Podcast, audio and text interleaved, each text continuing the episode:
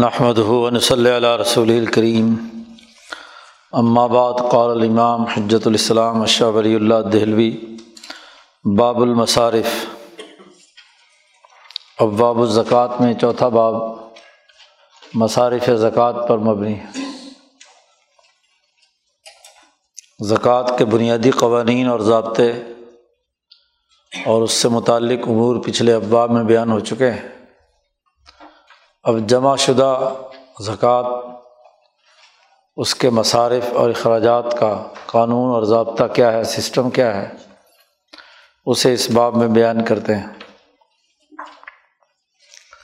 شاہ صاحب فرماتے ہیں الاصل فی المصارف، اخراجات اور زکوٰۃ کے خرچ کرنے سے متعلق جو پہلے بنیادی اثاثی اصول ہے وہ یہ کہ علاقے دو طرح کے ہیں۔ ان البلاد اعلیٰ نوعینی شہر اور مملکت، دو طرح کے ملک ہوتے ہیں۔ نمبر ایک وہ کہ منہا ما خالص المسلمین اللہ یشوب ہم احدم منصائر الملل۔ ایک تو وہ علاقے ہیں جس میں سو فیصد مسلمان ہیں۔ کوئی غیر مسلم وہاں نہیں رہتا۔ خالص مسلمانوں کے ہیں۔ جیسے پورا جزیرت العرب جب مکمل مسلمان ہو گیا، ایران، مشرق وسطیٰ، یہ وہ علاقے ہیں جہاں مکمل طور پر صرف مسلمان ہی ہیں۔ لا یشوب ہم احدم منصائر الملل، باقی ملتوں کے لوگ نہیں ہیں۔ ہیں تو بہت کم، اللہ ماشاء اللہ کچھ علاقوں میں۔ ومن حق بہا ایسے علاقوں کا حق ہے کہ این یخف علیہ کہ وہاں ان پر اخراجات کے سلسلے میں تخفیف کی جائے۔ وہی اللہ تحتاج الا جمع رجال و نصب قطال وہاں سے جو مال اکٹھا ہوتا ہے ریونیو اس کے لیے زیادہ افرادی قوت کی ضرورت نہیں ہے۔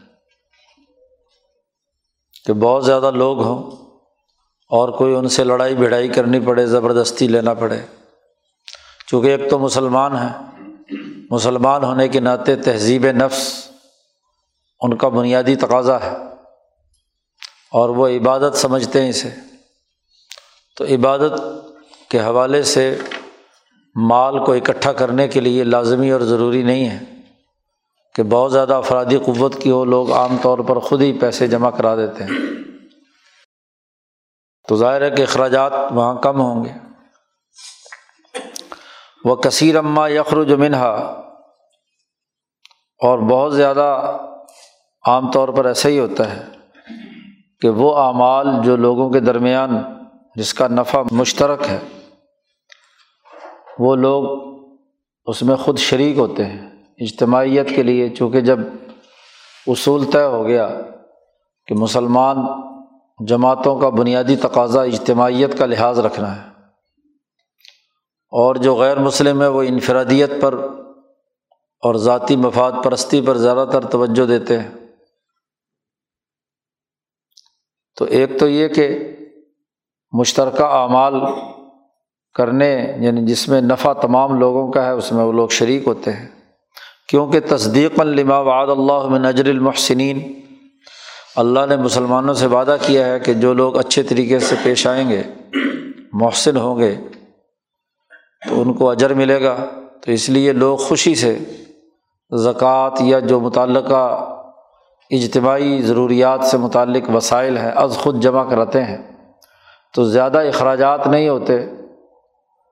اس لیے وہاں پر جو لوگوں سے وصولی کی جائے گی، وہ کم ہوگی کیونکہ انتظامی اخراجات اکٹھا کرنے کے لیے تھوڑے ہیں، اس لیے تخفیف ہوگی۔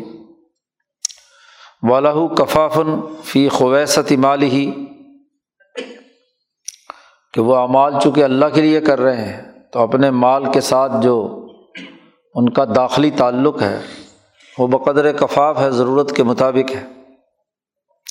اس لیے کہ عز الجماعت الکثیرہ من المسلمین لا تخل من مثل کا مسلمانوں کی اکثر جماعتوں میں صورت حال یہ ہے کہ وہ عام طور پر اس طرح کے کاموں سے خالی نہیں ہوتے، وہ از خود اجتماعی طور پر انفاق مال کی چونکہ انہیں ترغیب دی گئی ہے، تو وہ از خود اس طرح کے ضروریات اپنے پڑوسیوں کی، ارد گرد کے لوگوں کی کیا ہے، وہ خود کرتے رہتے ہیں۔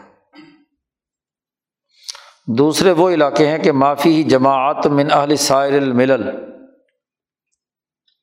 باقی ملتوں کے لوگ بھی وہاں پر مسلمانوں کے ساتھ جمع ہیں۔ مسلمان بھی رہتے ہیں اور غیر مسلم بھی۔ یا خالص غیر مسلم ہے تو ومن حق بھی ہا وہاں ان علاقوں کا حق لازمی طور پر یہ ہے کہ ان پر سختی کی جائے اس سلسلے میں۔ یعنی زیادہ، ایک تو وصولیات زیادہ کی جائیں، کیونکہ انتظامی اخراجات زیادہ آئیں گے۔ وہ انفرادی مرض میں مبتلا ہے سرمایہ پرستی میں، اور پیسے دینے میں وہ بہت زیادہ پس و پیش سے کام لیں گے۔ اگر تو دارالحرب ہے، حربی علاقہ ہے، تو وہاں تو لڑائی اور فوج کی، فوج کشی کی بھی ضرورت پیش آئے گی۔ ان کو عدل و انصاف کے لیے پیسے خرچ کرنے کے حوالے سے۔ مذہب کے حوالے سے تو نہیں، انسانیت پر مال خرچ کرنے کے حوالے سے۔ وزالی کا اس لیے اللہ پاک نے فرمایا شدا والکفار رحمٰ ابین کافروں پر سختی اور جو مسلمان ہیں ان کے لیے رحم دلی۔ اس کی وجہ یہ ہے، شاہ صاحب کہتے ہیں کہ وہی تحتاج الا جنودن کثیرتن و اعوان قویتن۔ یہ سب کام کرنے کے لیے ایک بڑا لشکر چاہیے اور وصولیات کے لیے بھی مضبوط انتظامیہ اور افرادی قوت چاہیے۔ تو ظاہر ہے کہ اس کے پیسے جو ہیں، ان کی تنخواہات اور ان کا انتظامی ڈھانچے کے لیے اخراجات زیادہ آئیں گے۔ اس لیے ان سے وصولیات بھی زیادہ کرنی پڑیں گی۔ اور پھر یہاں یہ بھی ضرورت پیش آئے گی کہ ہر انسانیت کے نفع کا ہر عمل جو بھی کرے اس کے لیے ہر الگ الگ الگ سے شعبے اور ادارے اور افراد مقرر کرنے پڑیں گے تاکہ وہ ان سے ٹھیک ٹھیک جو ٹیکس لگایا گیا ہے وہ وصول کریں۔ وہ یقون و معیشت فی بیت المال۔ ظاہر ہے جس کو ریونیو کلیکشن کے لیے لوگوں کو مقرر کیا گیا ہے، تو ان کے خرچ اخراجات تو بیت المال سے ادا ہونے ہیں۔ تو بیت المال میں وسائل آئیں گے تو ان کو دینا پڑے گا۔ فجال نبی صلی اللہ علیہ وسلم لکل من حاضین سننا۔ نبی اکرم صلی اللہ علیہ وسلم نے ان دونوں دائروں سے متعلق جو طریقۂ کار ہے، وہ متعین فرما دیا۔ اور وجال الجبایت بحسب المصارف۔ اور ٹیکس کا قانون وہ بھی مصارف کے اعتبار سے بنایا ہے۔ اس لیے مسلمانوں سے ڈھائی فیصد ہے تو غیر مسلموں سے پانچ فیصد ہے۔ ڈبل۔ تاکہ وہ انتظامی اخراجات جو ہیں وہاں اسی نوعیت کے اعتبار سے کیا ہے، انہیں دینے پڑیں گے۔ وہ سیاحتی مباحث الثانی فی کتاب الجہاد غیر مسلم ملکوں سے متعلق جو قوانین اور ضابطے ہیں، وہ آگے کتاب الجہاد میں آئیں گے۔ یہاں تو کتاب الزکوٰۃ ہے اور زکوٰۃ صرف مسلمانوں پر فرض ہے۔ تو زکوٰۃ سے متعلق معاملات ہم یہاں زیر بحث لائیں گے تو آگے جو کتاب الجہاد ہے وہاں یہ جو غیر مسلم علاقوں میں علاقے ہیں، ان سے متعلق امور اور قوانین وہ وہاں بیان کیے جائیں گے۔ اب رہے وہ ممالک کہ بلاد الخاصہ بالمسلمین، وہ شہر جو خالص مسلمانوں کے ہیں۔ تو عمدہ تو مائع تخلصفی من المال نوعانی بھی ایزائی من المصرف۔ تو یہاں سب سے بہترین مال کی تقسیم کے اعتبار سے اس کی دو قسمیں ہیں۔ کیونکہ مصرف بھی دو ہیں تو وصولیاں بھی دو طرح سے ہوں گی۔ وصولیاں دو طرح کی کون کون سی ہیں؟ ان میں سے پہلی وصولی نوعم۔ حول مال اللہ ضالت عنہ ید مالی کی ہی وہ مال مسلمان علاقوں میں وہ مال جس میں اس کا مالک فوت ہو گیا اور اس کا قبضہ اس ملکیت پر نہیں رہا۔ مثلاً کہ ایسا آدمی فوت ہو گیا کہ لا وارث لہو اس کا کوئی وارث نہیں ہے۔ تو اس کے پیسے بیت المال میں سرکار کے پاس جائیں گے۔ کیونکہ وارث تو کوئی ہے نہیں شرع اس کا۔ ایسے ہی وہ جانور جو گم شدہ ہوئے اور ان کا کسی مالک کا نہیں پتہ چل رہا۔ یا ایسا لقطہ، گری پڑی چیز کہ بیت المال کے جو معاونین ملازمین ہیں، ان تک پہنچ گیا اور اس کا بڑا اعلان بھی کیا گیا سرکاری طور پر کہ فلانے کی چیز گم ہو گئی ہے، یہ اگر کوئی نشانی بتا کر لینا چاہے تو لے سکتا ہے۔ تو اس کا اعلان بھی کیا گیا، لیکن کوئی اس کا مالک اور والی وارث بن کر نہیں آیا، تو ظاہر ہے کہ وہ بھاگ کے سرکار، سرکاری خزانے میں جمع ہو جائے گا۔ اب یہ وہ اموال ہیں جو بغیر کسی مالک کے اجتماعی طور پر آ گئے شاہ صاحب کہتے ہیں ان کا مصرف یہ ہے کہ اس طرح کی جتنی بھی رقومات ہوں گی یا مال ہوگا، وہ ایسی چیزوں میں خرچ کیا جائے گا جو پورے عوام کی، پبلک کی، مشترکہ منفاد سے تعلق رکھتا ہے۔ مما لئی صفی حد تملیک الحدن ایسے کاموں میں جس میں خاص کسی ایک آدمی کی ملکیت نہیں ہوتی، مشترکہ ہوتی ہے، جیسے مثلاً نہروں کی کھدائی یا پلوں کا بننا یا مساجد کی تعمیر یا چشمے اور کنویں کھودنا وغیرہ وغیرہ۔ یعنی جو اجتماعی کام ہیں، وہ پیسے جو اس طرح سے وصول ہوئے ہیں گورنمنٹ کو، وہ ایسے مصارف پر خرچ کیے جائیں گے۔ دوسری قسم وہ ہے جو مسلمانوں نے زکوٰۃ و صدقات دی ہے، جمعیت فی بیت المال، وہ بیت المال میں جمع ہوئی ہے۔ ومن حق ہی اس کا لازمی تقاضا یہ ہے کہ اس کی مصرف کی جو مد ہوگی وہ یہ کہ معافی ہی تملیک الحدن کہ جس میں کسی خاص ایک فرد کو یا کسی خاص نو کو مالک بنایا جائے۔ انفرادی طور پر۔ جیسا کہ اللہ پاک نے فرمایا انم صدقات الفقراء المساکین آٹھ مصارف جن کا پیچھے بھی ذکر آیا تھا۔ قرآن حکیم کے عقائد میں بیان کیے گئے ہیں کہ زکوٰۃ جو فریضہ ہے، وہ صرف آٹھ مصرف میں خرچ ہو سکتی ہے۔ فقراء، مساکین، مسافر وغیرہ وغیرہ۔ اب شاہ صاحب نے ان آٹھ مصارف کی بھی تین بنیادی درجے بیان کیے فرمائے۔ والجملہ تو فی دالی کا ان تمام میں بات یہ ہے کہ اس قسم کی نو کی جو ضروریات اور حاجات ہیں، اگرچہ بہت ساری ہیں، لیکن بنیادی طور پر تین ہیں۔ والعمدہ تو فی ہا لاکن العمدہ فی ہا ثلاثہ تین۔ نمبر ایک، محتاج۔ تو قرآن حکیم کی عیسائیت میں محتاجوں کی پانچ قسمیں بیان کی ہیں۔ ضابطہ ہم شارع شارع نے اللہ تبارک و تعالیٰ نے اسے منظمت کیا ہے، اس کا جو سسٹم دیا ہے کہ محتاج کون ہے؟ فقیر، مسکین، یتیم، مسافر، اور جس نے اپنے ذاتی ضروریات کے لیے کوئی قرضہ لیا اور قرضوں میں وہ دبا ہوا ہے۔ قرآن حکیم نے اس کے لیے غارمین کا لفظ استعمال کیا ہے۔ تو فقراء تو وہ ہیں کہ جو ضرورت مند ہیں کام کاج کچھ نہیں کر سکتے۔ مسکین وہ ہیں جو کام کاج تو کرتے ہیں لیکن ضرورت پوری نہیں ہوتی۔ یتیم وہ ہے جو نابالغ ہے، جس کا کوئی سہارا نہیں ہے۔ مسافر بھی ایسا ہی لاوارث اور بے سہارا ہوتا ہے کیونکہ سفر کی حالت میں وہ محتاج ہی ہوتا ہے، اگر اسے وسائل ختم ہو جائیں اس کے۔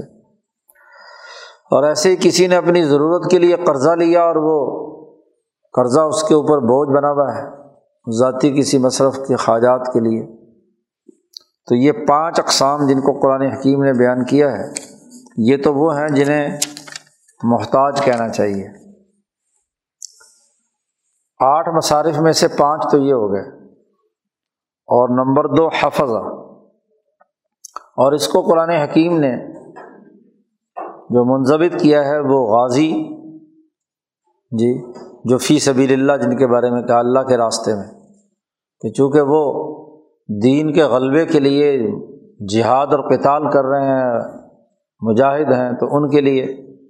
اور ایسے بل عاملین الجبایات، اور جو ٹیکس وصول کرنے کا انتظامی عملہ ہے، جس کے لیے قرآن نے کہا بلا عاملین علیہ تو دو وہ ہیں جن کا تعلق سیکورٹی سے متعلق ہے، حفظہ۔ ایک وہ جو خزانے کی حفاظت اور اس کی وصولیات کا کام کرتے ہیں۔ اور ایک وہ جو ریاست کی حفاظت کے لیے پولیس ہے، فوج ہے سیکورٹی فورسز ہیں، تو ان کو بھی قرآن حکیم نے مصارف زکوٰۃ میں شمار کیا ہے۔ اور تیسری قسم وہ ہے کہ ایسا مال جو کسی مسلمانوں کے درمیان فتنے، فساد کو ختم کرنے کے لیے خرچ کرنا پڑے یا اول متوقع علیہم من غیرہم یا اچانک باہر سے کوئی ایسی مصیبت آن پڑے جو تمام مسلمانوں اور اس مملکت کے لیے، اس کا دفاع کرنے کے لیے اخراجات کی ضرورت پیش آئے۔ شاہ صاحب نے اس کے لیے مولفت قلوب، شاہ صاحب اس کی آگے وضاحت کر رہے ہیں۔ وضاح لکھا اس کی وجہ یہ ہے تیسرے والے کی کہ اما یقون بمواتاتی ضعیف نیف الاسلام بالکفار۔ اسلام میں ایسے لوگ داخل ہو گئے کافر ہونے سے کہ جن کی نیت ابھی کمزور ہے، تو ان کو ذرا مضبوط کرنے کے لیے تعلیف قلب کے لیے ان کو پیسے ویسے دے کر چلو طاقت اور قوت بن جائے۔ یا یہ ہے کہ کسی کافر نے کوئی کہیں حملہ کرنے کا ارادہ کیا ہے اور آپ کے پاس صورت حال ایسی ہے کہ وہاں آپ کے پاس ایسی مقابلے کی طاقت نہیں ہے، تو پھر اس کو کوئی پیسے ویسے دے کر ٹلا دینا، بھگا دینا۔ اس کے لیے بھی یہ مال استعمال ہوگا۔ اس کے لیے شاہ صاحب نے کہا کہ ایک جامع لفظ قرآن نے استعمال کیا ہے المعلفت قلوب ہوں تو تعلیف قلب دونوں طرح سے ہی ہے کوئی تاوان اور ڈنڈ بھر کے مسلمانوں کی حفاظت کا کوئی نظام بنانا یا کسی کمزور کو کیا ہے، پیسے دے کر اس کو اجتماعی طاقت کا حصے دار بنانا۔ تو شاہ صاحب نے باقی فقہا سے ہٹ کر ایک جامع تعریف معلفت قلوب کی کر دی ہے۔ اولی مشاجرات بین المسلمین، یا مسلمانوں کے دو گروہوں میں لڑائی ہو گئی ہے۔ تو اس لڑائی کو صلاح وغیرہ کرنے کے لیے اگر ضرورت پیش آتی ہے سرکار کی طرف سے پیسے خرچ کرنے کی تو کیا جا سکتا ہے؟ شاہ صاحب کہتے ہیں وہ الغارم فی حمالتین یتحملها ایک مقروض وہ ہوتا ہے جو ذاتی کسی ضرورت کی وجہ سے ہوا، وہ تو شاہ صاحب نے محتاجین میں شامل کیا ہے۔ اور یہاں غارمین کی تشریح میں وہ ان کو بھی شامل کیا ہے جو مسلمان قوم خود آپس میں کسی مسئلے کی وجہ سے مقروض ہو گئی۔ تو یہاں ایک اجتماعی طور پر، اجتماعی طور پر ایک مسئلہ درپیش ہوا ہے، تو اس مسئلے کو حل کرنے کے لیے بھی پیسہ، زکوٰۃ کا خرچ کیا جا سکتا ہے۔ باقی رہی یہ بات کہ تقسیم کتنی مقدار میں کس کو کتنی کرنی چاہیے؟ شریعت نے براہ راست رسول اللہ صلی اللہ علیہ وسلم نے یا قرآن حکیم نے اس حوالے سے کوئی دو ٹوک ہدایات نہیں دیں کہ انّا بمن یوبدا ان آٹھ مصارف میں سے کہاں سے ابتدا کرے اور کس کس کو کتنا کتنا دے۔ اس کے بارے میں شاہ صاحب کہتے ہیں، مفوضن الارا امام یہ وقت کے حکمران کی ثوابدید پر مبنی ہے۔ اس کی رائے پر ہے، وہ سسٹم عدل و انصاف کے مطابق ایسا بنائے کہ تمام لوگوں کو مناسب مقدار کے اندر چیزیں ملیں۔ لیکن چونکہ حالات بدلتے رہتے ہیں تو کوئی پرسنٹیج طے نہیں کی جا سکتی کہ فقیروں کو اتنے، مسکینوں کو اتنے، مسافروں کو اتنے۔ بسا اوقات ایک درجے کی ایک جو صدقات کا ایک شعبہ ہے، اس شعبے میں کوئی ہے ہی نہیں، کوئی مسکین مثلاً نہیں ہے۔ تو اب اس کے لیے اگر فنڈ مقرر کر دیتا ہے، شریعت کے اتنے فیصد ضرور اس کے لیے ہونا چاہیے، تو پھر تکلیف پیدا ہوگی نا کہ جی اس کو پیسے کو کہاں لے جائیں؟ کیونکہ مصرف اور مد جو ہے بدلی نہیں جا سکتی۔ اس لیے وہ اس وقت کے حالات کے مطابق ہر دور کا حکمران طے کرے گا کہ بھائی کہاں ضرورت ہے اور ضرورت کے مطابق کس نے پیسے کس مد میں جانے چاہیے۔ فقیر زیادہ ہیں تو ان کو اور اگر مسکین زیادہ ہیں تو وہاں اسی طرح اخراجات کے اعتبار سے وہ ایک سسٹم بنائے گا۔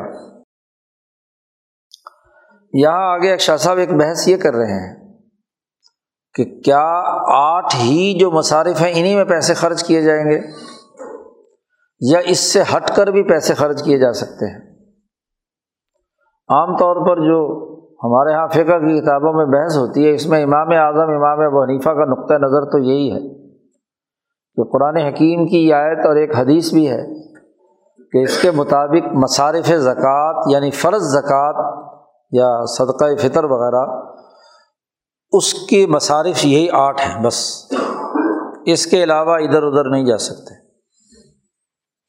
ان کا دائرہ وسیع تو کیا جا سکتا ہے، لیکن ان مصارف سے ہٹ کر جی ادھر ادھر نہیں جا سکتے۔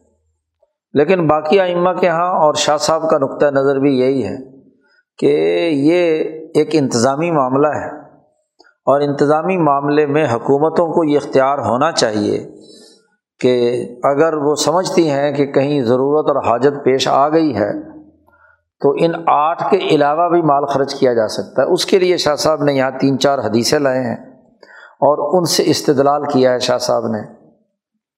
ابن عباس رضی اللہ تعالیٰ عنہ۔ حضرت عبداللہ ابن عباس فرماتے ہیں کہ اپنے مال کی زکوٰۃ کسی غلام کو آزاد کرنے کے لیے بھی خرچ کی جا سکتی ہے۔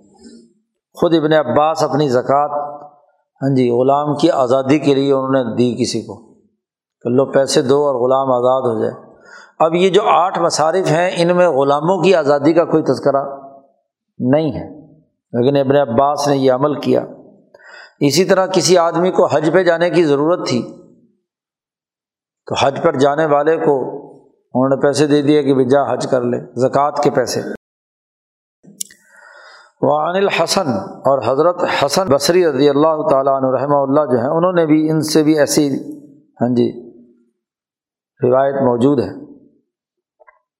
کہ انہوں نے ہاں جی اپنی غلام کی آزادی کے لیے پیسے، زکوٰۃ کے خرچ کیے اور آزاد کیا۔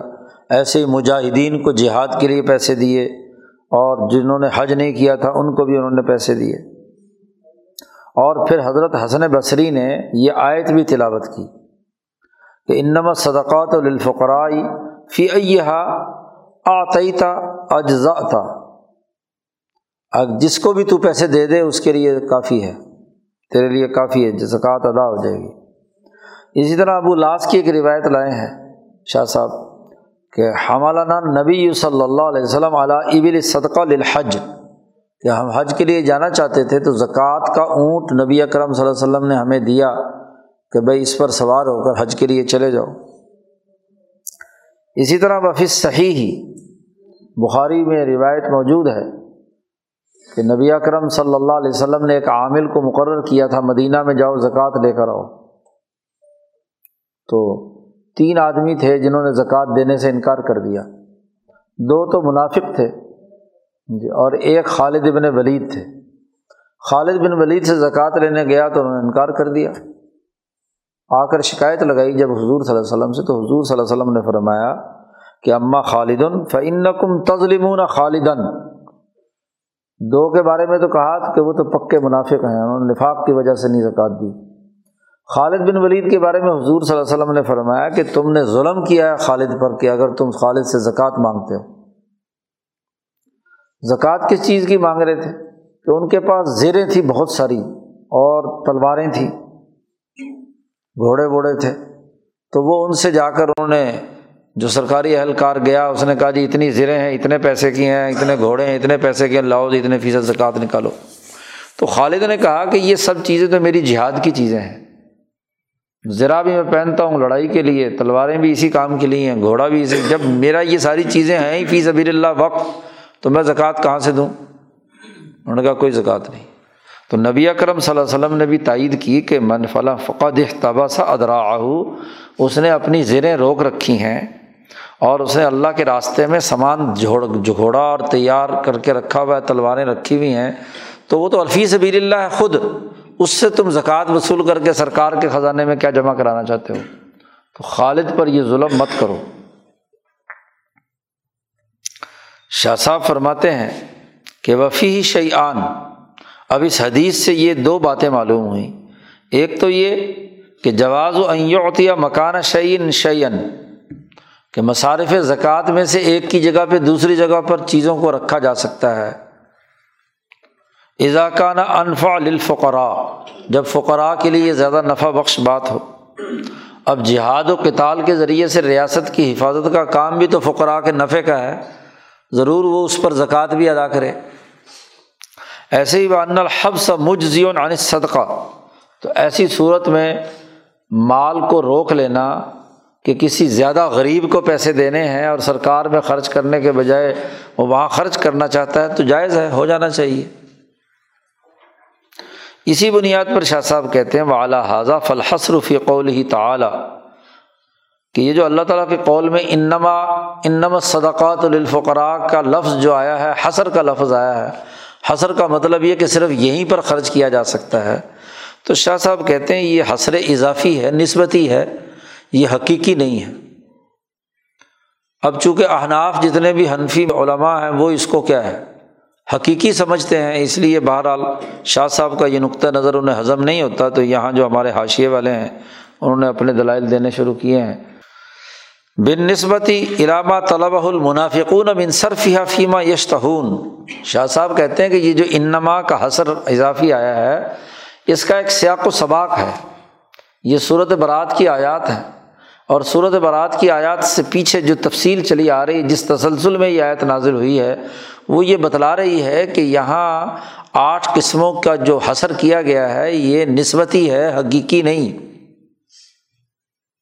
آیات کی سیاق و سباق یہ ہے کہ قرآن حکیم نے پیچھے بیان کیا ہے کہ رسول اللہ صلی اللہ علیہ وسلم نے جب مال غنیمت لوگوں میں تقسیم کیا زکوٰۃ کا پیسہ، تو منافقین نے نبی اکرم صلی اللہ علیہ وسلم پر اعتراض کیا کہ آپ نوز باللہ صحیح خرچ نہیں کر رہے، عدل سے کام نہیں لے رہے، ظلم کر رہے ہیں۔ مومن ہم میں المزو کا فص صدقات۔ منافقین نے کہا کہ جو آپ پر تنقید کرتے ہیں کہ آپ صدقہ صحیح طریقے سے خرچ نہیں کر رہے۔ تو اللہ نے پہلی بات تو یہ کہی کہ فعین اور تو منہا اگر ان منافقین کو اس مال میں سے حضور کچھ دے دیتے تو پھر بڑے راضی تھے۔ اور جب حضور نے ان کو نہیں دیا، زیادہ فقیروں کو دے دیا تو انہوں نے کیا ہے؟ اعتراضات کرنے شروع کر دیے حضور کی تقسیم پر۔ اس پر اللہ پاک نے یہ آیات نازل کرتے ہوئے کہا کہ بھائی نبی اکرم صلی اللہ علیہ وسلم اپنی ذات کے لیے تھوڑے خرچ کر رہے ہیں۔ آپ نے تو ان نمت صدقات الفقرائی صدقہ تو ان ان لوگوں کے لیے ہے اور نبی نے ان تمام کو ہی دیا ہے مال۔ تو یہاں کسی خاص کا معاملہ نہیں ہے۔ تو یہ پوری آیت کا جو رقوع کا جو سیاق و سباق ہے، وہ بتلا رہا ہے کہ یہاں آٹھ کا تذکرہ منافقین کا جواب دینے کے لیے تھا۔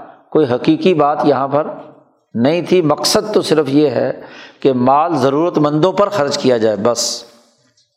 تو آگے پیچھے کیا جا سکتا ہے؟ شاہ صاحب کہتے ہیں، اس کی وجہ کیا ہے؟ راز اس میں کیا ہے؟ کہ دیکھو، شاہ صاحب کہتے ان الحاجات غیر و محصورتن۔ انسانی ضرورتیں کسی خاص دائرے میں بند نہیں کی جا سکتی۔ بھائی ضرورت مندوں کو دینا ہے اور ضرورتوں کو اس آٹھ دائروں میں تقسیم کر دینا۔ اور اسی میں بند کر دینا یہ عقلی طور پر درست نہیں ہے۔ ماحول بدلتا رہتا ہے، زمانہ بدلتا رہتا ہے، ضرورتیں بدلتی رہتی ہیں۔ تو ریاست کا کام تو یہ ہے کہ جمع شدہ مال کی تقسیم منصفانہ ہونی چاہیے اور ضرورتیں پوری ہونی چاہیے۔ چاہے وہ ان مصارف میں داخل ہو یا نہ ہو۔ تو شاہ صاحب چونکہ اجتماعی نقطۂ نظر کو سامنے رکھ رہے ہیں، ان الحاجات غیر و محصورہ۔ ولیسہ فل بیت المال فل بلاد الخاصہ المسلمین غیر زکوٰۃ کثیر و مالن اور جو علاقہ صرف مسلمانوں کا ہے، وہاں بیت المال کے اندر سب سے زیادہ سے زیادہ جو ریونیو اکٹھا ہوتا ہے، وہ زکوٰۃ ہی کا ہوتا ہے۔ باقی تو بہت تھوڑے ہوتے ہیں، چونکہ وہاں غیر مسلم ہے ہی نہیں۔ جب غیر مسلم ہے نہیں تو فالتو مال تو آئے گا نہیں۔ زیادہ تر مال زکوٰۃ کا ہوگا اور اس زکوٰۃ پر آپ پابندی لگا دیں کہ صرف انہیں آٹھ پر خرچ کرنا ہے، تو پھر تو اور ضرورتیں کہاں سے پوری ہوں گی؟ جی اس لیے یہ ٹھیک نہیں ہے۔ ہاں جی فلاب الدمن تو سیاتن ضروری ہے کہ اس میں ذرا وسعت اختیار کی جائے تاکہ لطقفی نوائب المدینہ۔ ملک کے سسٹم کو چلانے کے لیے جہاں بھی کوئی ضرورت پیش آئے، حاجات پیش آئیں، تو اس پر یہ زکوٰۃ کا مال خرچ کیا جا سکتا ہو۔ اب چونکہ یہ اختلافی مسئلہ تھا، تو شاہ صاحب نے کہا بلّہ عالم، اللہ تعالیٰ زیادہ اچھے طریقے سے جانتا ہے، میں نے تو اپنی رائے بیان کر دی ہے۔ لیکن ایک باریک سا فرق سمجھنا چاہیے۔ امام شافی امام احمد، امام مالک، یہ وہ لوگ ہیں جو خالص مسلمان علاقے کے رہے ہیں، مکہ میں اور مدینہ میں جزیرت العرب۔ اور یہ تینوں عربی النسل بھی ہیں۔ جی۔ جبکہ امام اعظم، امام عنیفہ کی فقہ جو ہے، وہ دنیا کے دور دراز علاقوں تک پھیلی ہے، جہاں مسلم بھی ہیں اور غیر مسلم بھی ہیں۔ خود امام ابو حنیفہ جو ہیں، وہ کابل سے گئے ہیں۔ اس علاقے کے ہیں۔ تو امام اعظم نے جو یہ نقطۂ نظر اختیار کیا ہے کہ انہیں آٹھ مصارف پر خرچ ہونا چاہیے، تو چونکہ غیر مسلموں کا بہت بڑا وسیع علاقہ اس کے اندر داخل ہے۔ کوفہ مرکز تھا۔ تو کوفہ ایک بین الاقوامی مرکز تھا جس میں دنیا بھر کے تمام علاقے شامل تھے۔ تو یہاں اگر آٹھ پر حسر کیا ہے امام صاحب نے، اس کی بھی ایک خاص وجہ ہے کہ یہاں اس کے علاوہ ریونیو بہت تھا۔ جی مثلاً جہاں فوجی چھاونی تھی خود کوفہ بسرا فوجی چھاونی تھی۔ تو یہاں سے دور دراز سے ویسے زکوٰۃ کے علاوہ، اب زکوٰۃ کا مال، چونکہ مسلمان یہاں اس زمانے میں تھوڑے تھے، تو زکوٰۃ کا مال تھوڑا تھا۔ اب اگر اس کے اندر، اس مد کے اندر بھی تبدیلی کا اختیار دے دیا جائے، تو پھر مسلمان جو خاص طور پر ضرورت مند ہیں، ان کے لیے مال تھوڑا رہ جاتا ہے۔ تو یعنی باتوں آرا کے پیچھے جو سیاسی پس منظر ہے، اسے سمجھیں گے تو فقی اختلافات بھی سمجھ میں آ جائیں گے۔ یعنی کسی نے کوئی ذاتی مقاصد کے لیے تو بات نہیں کی، ہر ایک نے اس اپنے ماحول اور اس کی ضرورت اور وہاں کی جو عملی تقاضے ہیں، ان کے مطابق رائے قائم کی ہے۔ اس لیے شاہ صاحب بھی جو زکوٰۃ کی وسعت کی بات کر رہے ہیں، وہ بھی ان علاقوں کے لیے ہیں جہاں سو فیصد مسلمان ہو، کیونکہ ریونیو کی جو اکٹھا کرنے کا عمل ہے، وہ زیادہ تر زکوٰۃ کا ہے اور اس میں صرف آٹھ پر بند کر دیا جائے تو مسئلہ حل نہیں ہوتا۔ تو دونوں میں آرا کا فرق بھی اجتماعیتوں کے دائرے کے فرق سے سمجھ میں آ جاتا ہے۔ تو اس کا مطلب یہ کہ دین کا تعلق عملی نظام سے ہے۔ جو عملی ضروریات اور تقاضے ہیں، ان کے مطابق کام سر انجام پانا چاہیے۔ باقی رہی یہ بات، ایک اور مسئلہ بھی یہاں ہے کہ نبی اکرم صلی اللہ علیہ وسلم نے یہ ارشاد فرمایا کہ یہ جو زکوٰۃ و صدقات ہوتا ہے، یہ انسانوں کا میل کچیل ہوتا ہے۔ ان نہاز صدقات ان نماہیہ اوساخ الناس۔ اور یہ اوساخ الناس ہونے کی وجہ سے یہ زکوٰۃ و صدقات کا مال جو ہے لا تحل المحمد ولا لآل محمد یہ محمد صلی اللہ علیہ وسلم کے لیے حلال نہیں ہے، نہ آل محمد اور اہل بیت جو ہیں ان کے لیے حلال ہے۔ زکوٰۃ کا مال ہاں جی جو آل محمد ہے اس پر جائز نہیں ہے۔ اس لیے کہ حضور صلی اللہ علیہ وسلم نے فرمایا کہ یہ اوساخ الناس انسانوں کا میل کچیل ہے۔ اور حضور اقدس صلی اللہ علیہ وسلم کے لیے مناسب نہیں ہے۔ اس کی وجوہات آگے شاہ صاحب بیان کرتے ہیں کہ اس حدیث کا مطلب کیا ہے۔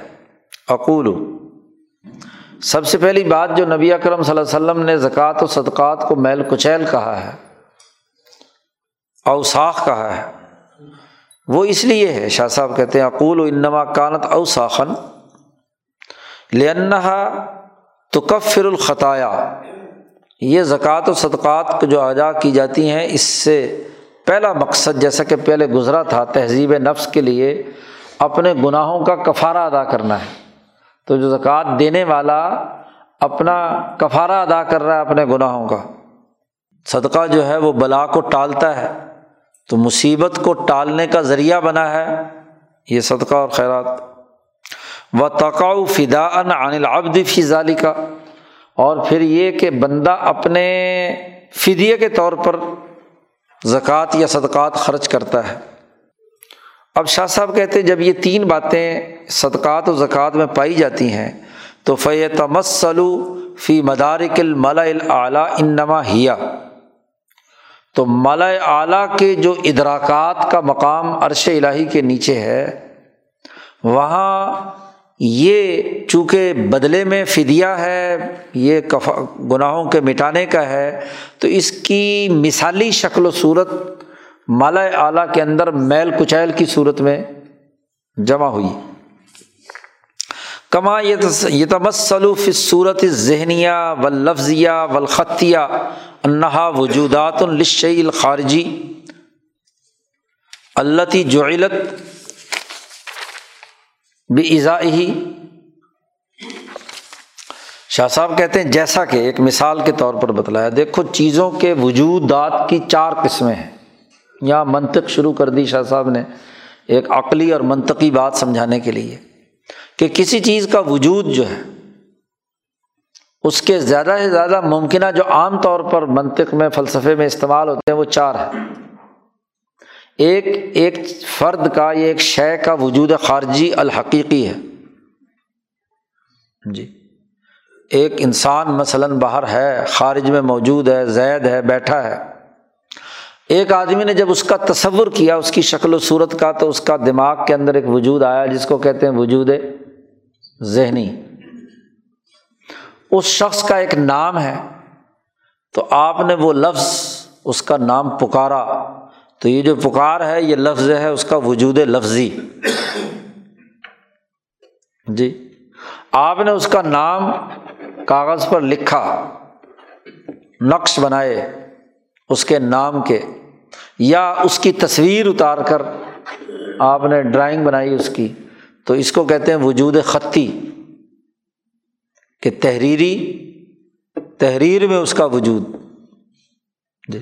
تو ایک وجود خارجی ہوتا ہے اور وجود خارجی کے یہ تینوں جو ہیں الگ الگ، وجود ذہنی، وجود لفظی اور وجود خطی۔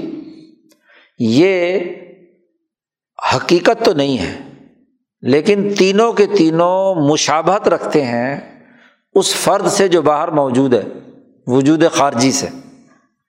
اپنی ایک اس کی مشابت ہے۔ تو گویا کہ یہ جتنے بھی وجود ہیں، حقیقت تو نہیں ہے، لیکن وجود تشویح ہے مشابے ہیں اس کے۔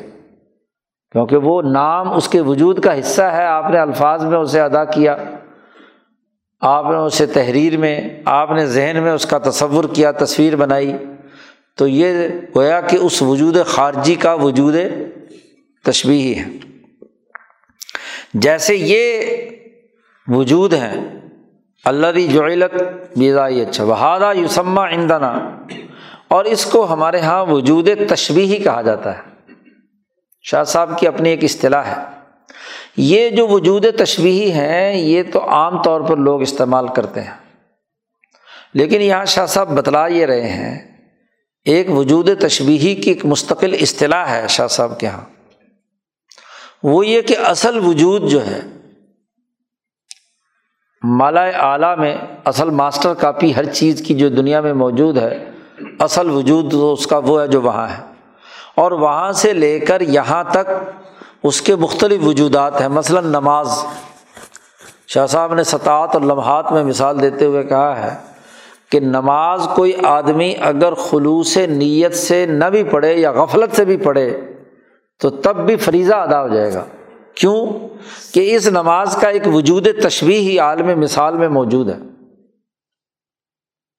کہ آدم علیہ السلام سے لے کر رسول اللہ صلی اللہ علیہ وسلم تک امبیا اور ان کے حواریین نے یہ نماز رقو سجود، قیام کیا ہے، اس کے نتیجے میں نبی اکرم صلی اللہ علیہ وسلم کے زمانے میں اس کا ایک وجود تشبیہی جو وجود نورانی ہے، وہ ملائے اعلیٰ کے ساتھ لٹکا ہوا ہے، چمٹا ہوا ہے۔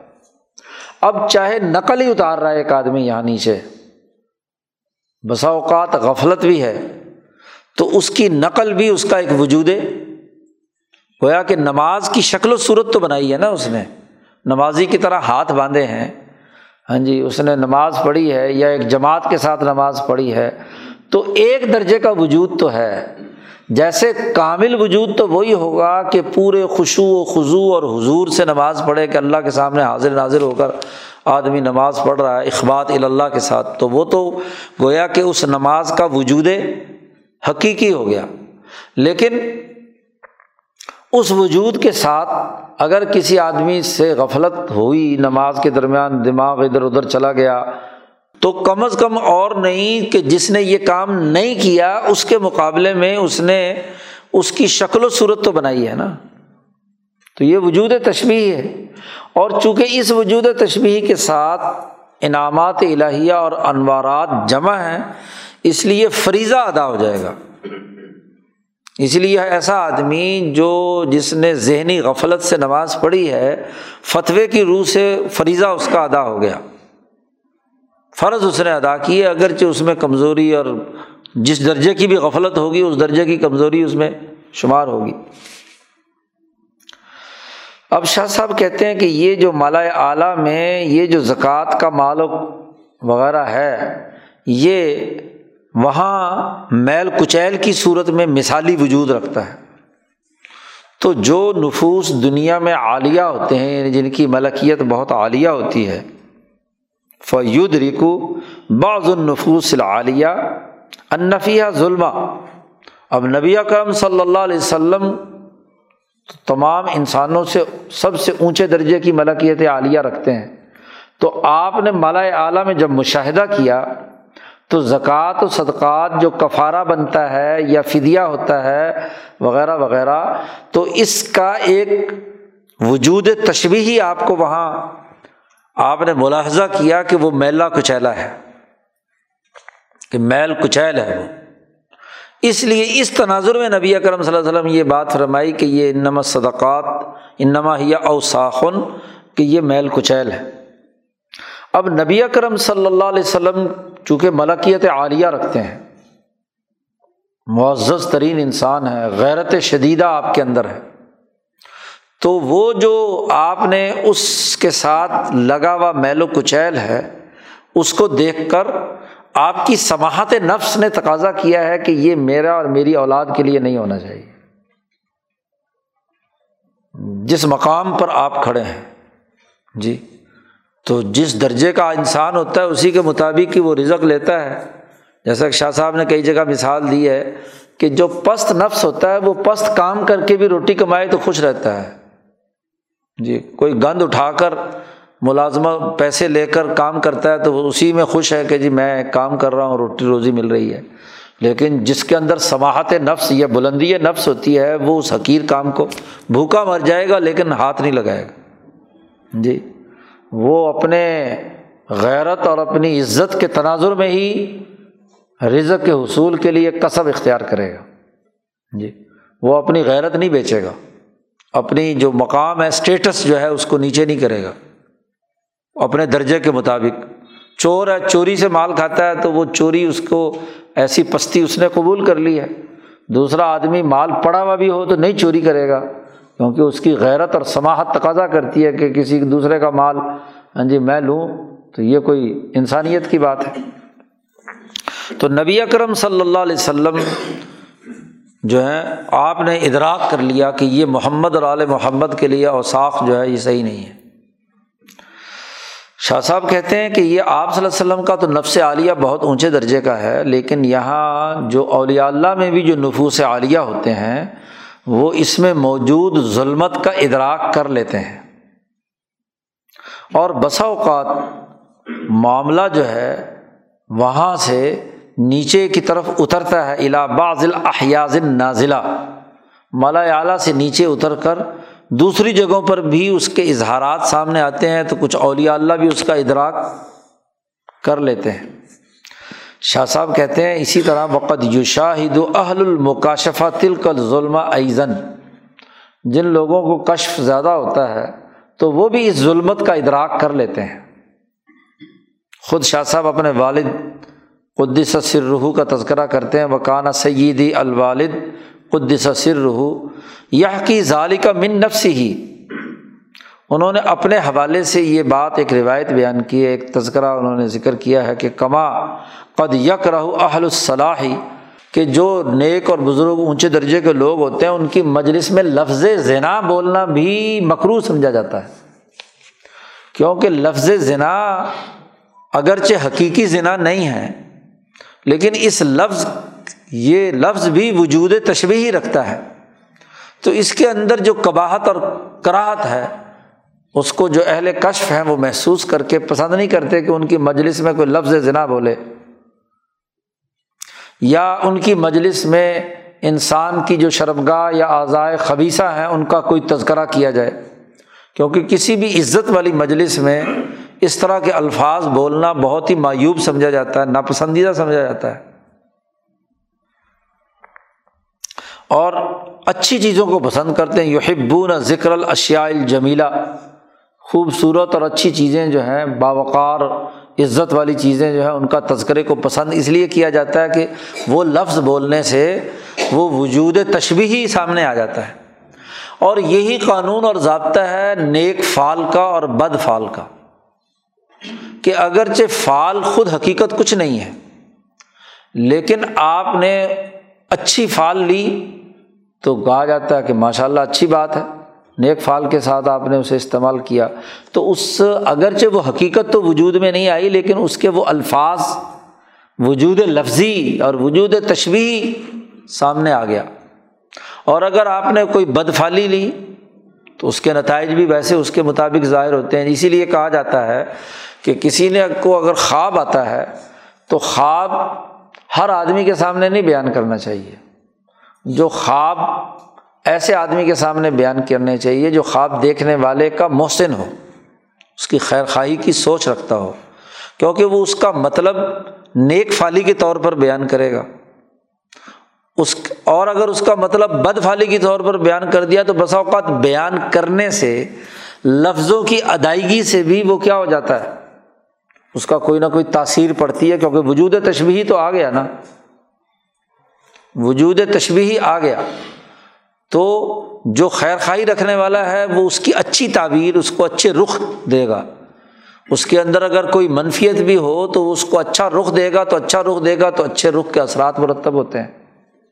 تو اس لیے جو ہے ہاں جی اللہ کا نام لینا مجلسوں میں اچھا سمجھا جاتا ہے کہ کیونکہ وہ اگرچہ ذات باری تعالیٰ کی حقیقت تو مجلس میں نہیں آ سکتی، لیکن ذات باری تعالیٰ کا نام پڑھنا تو یہ وجود لفظی، وجود تشویح ہے۔ اور یہ وجود تشویحی جو ہے وہ اثر کرتا ہے۔ اس لیے صوفیہ اور اولیا کہتے ہیں کہ ذکر میں طبیعت نہ بھی لگے تب بھی اللہ کا نام تو پڑھتے رہو۔ کہ اللہ کا نام پڑھنا یہ اپنا ایک وجود لفظی ہے۔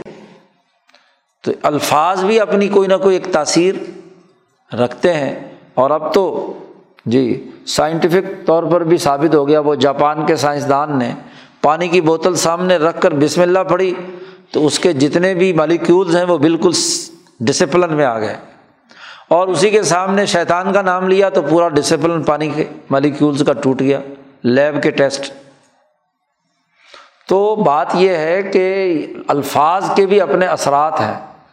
دم جو کسی پر کیا جاتا ہے، پانی پر یا کسی پر، اس کا بھی بنیادی فلاسفی یہی ہے کہ خود لفظ جو ہے وہ اپنا ایک وجود تشبیہ رکھتا ہے اور ایک خاص قسم کی تاثیر رکھتا ہے۔ اس لیے شاہ صاحب فرماتے ہیں کہ نبی اکرم صلی اللہ علیہ وسلم نے مالا اعلیٰ میں ان زکوٰۃ و صدقات کے ساتھ جو میل کچیل جی وہ جو وابستہ ہے تو یہ اس میل کچیل کو حضور نے فرمایا کہ یہ آپ صلی اللہ علیہ وسلم کی نفس عالیہ کے مناسب نہیں ہے۔ اور جو واقعتاً حقیقی حضور کی اعلی بیت میں سے ہوگا تو وہ بھی بابقار حیثیت والا ہوگا۔ تو وہ غیرت مند ہوگا۔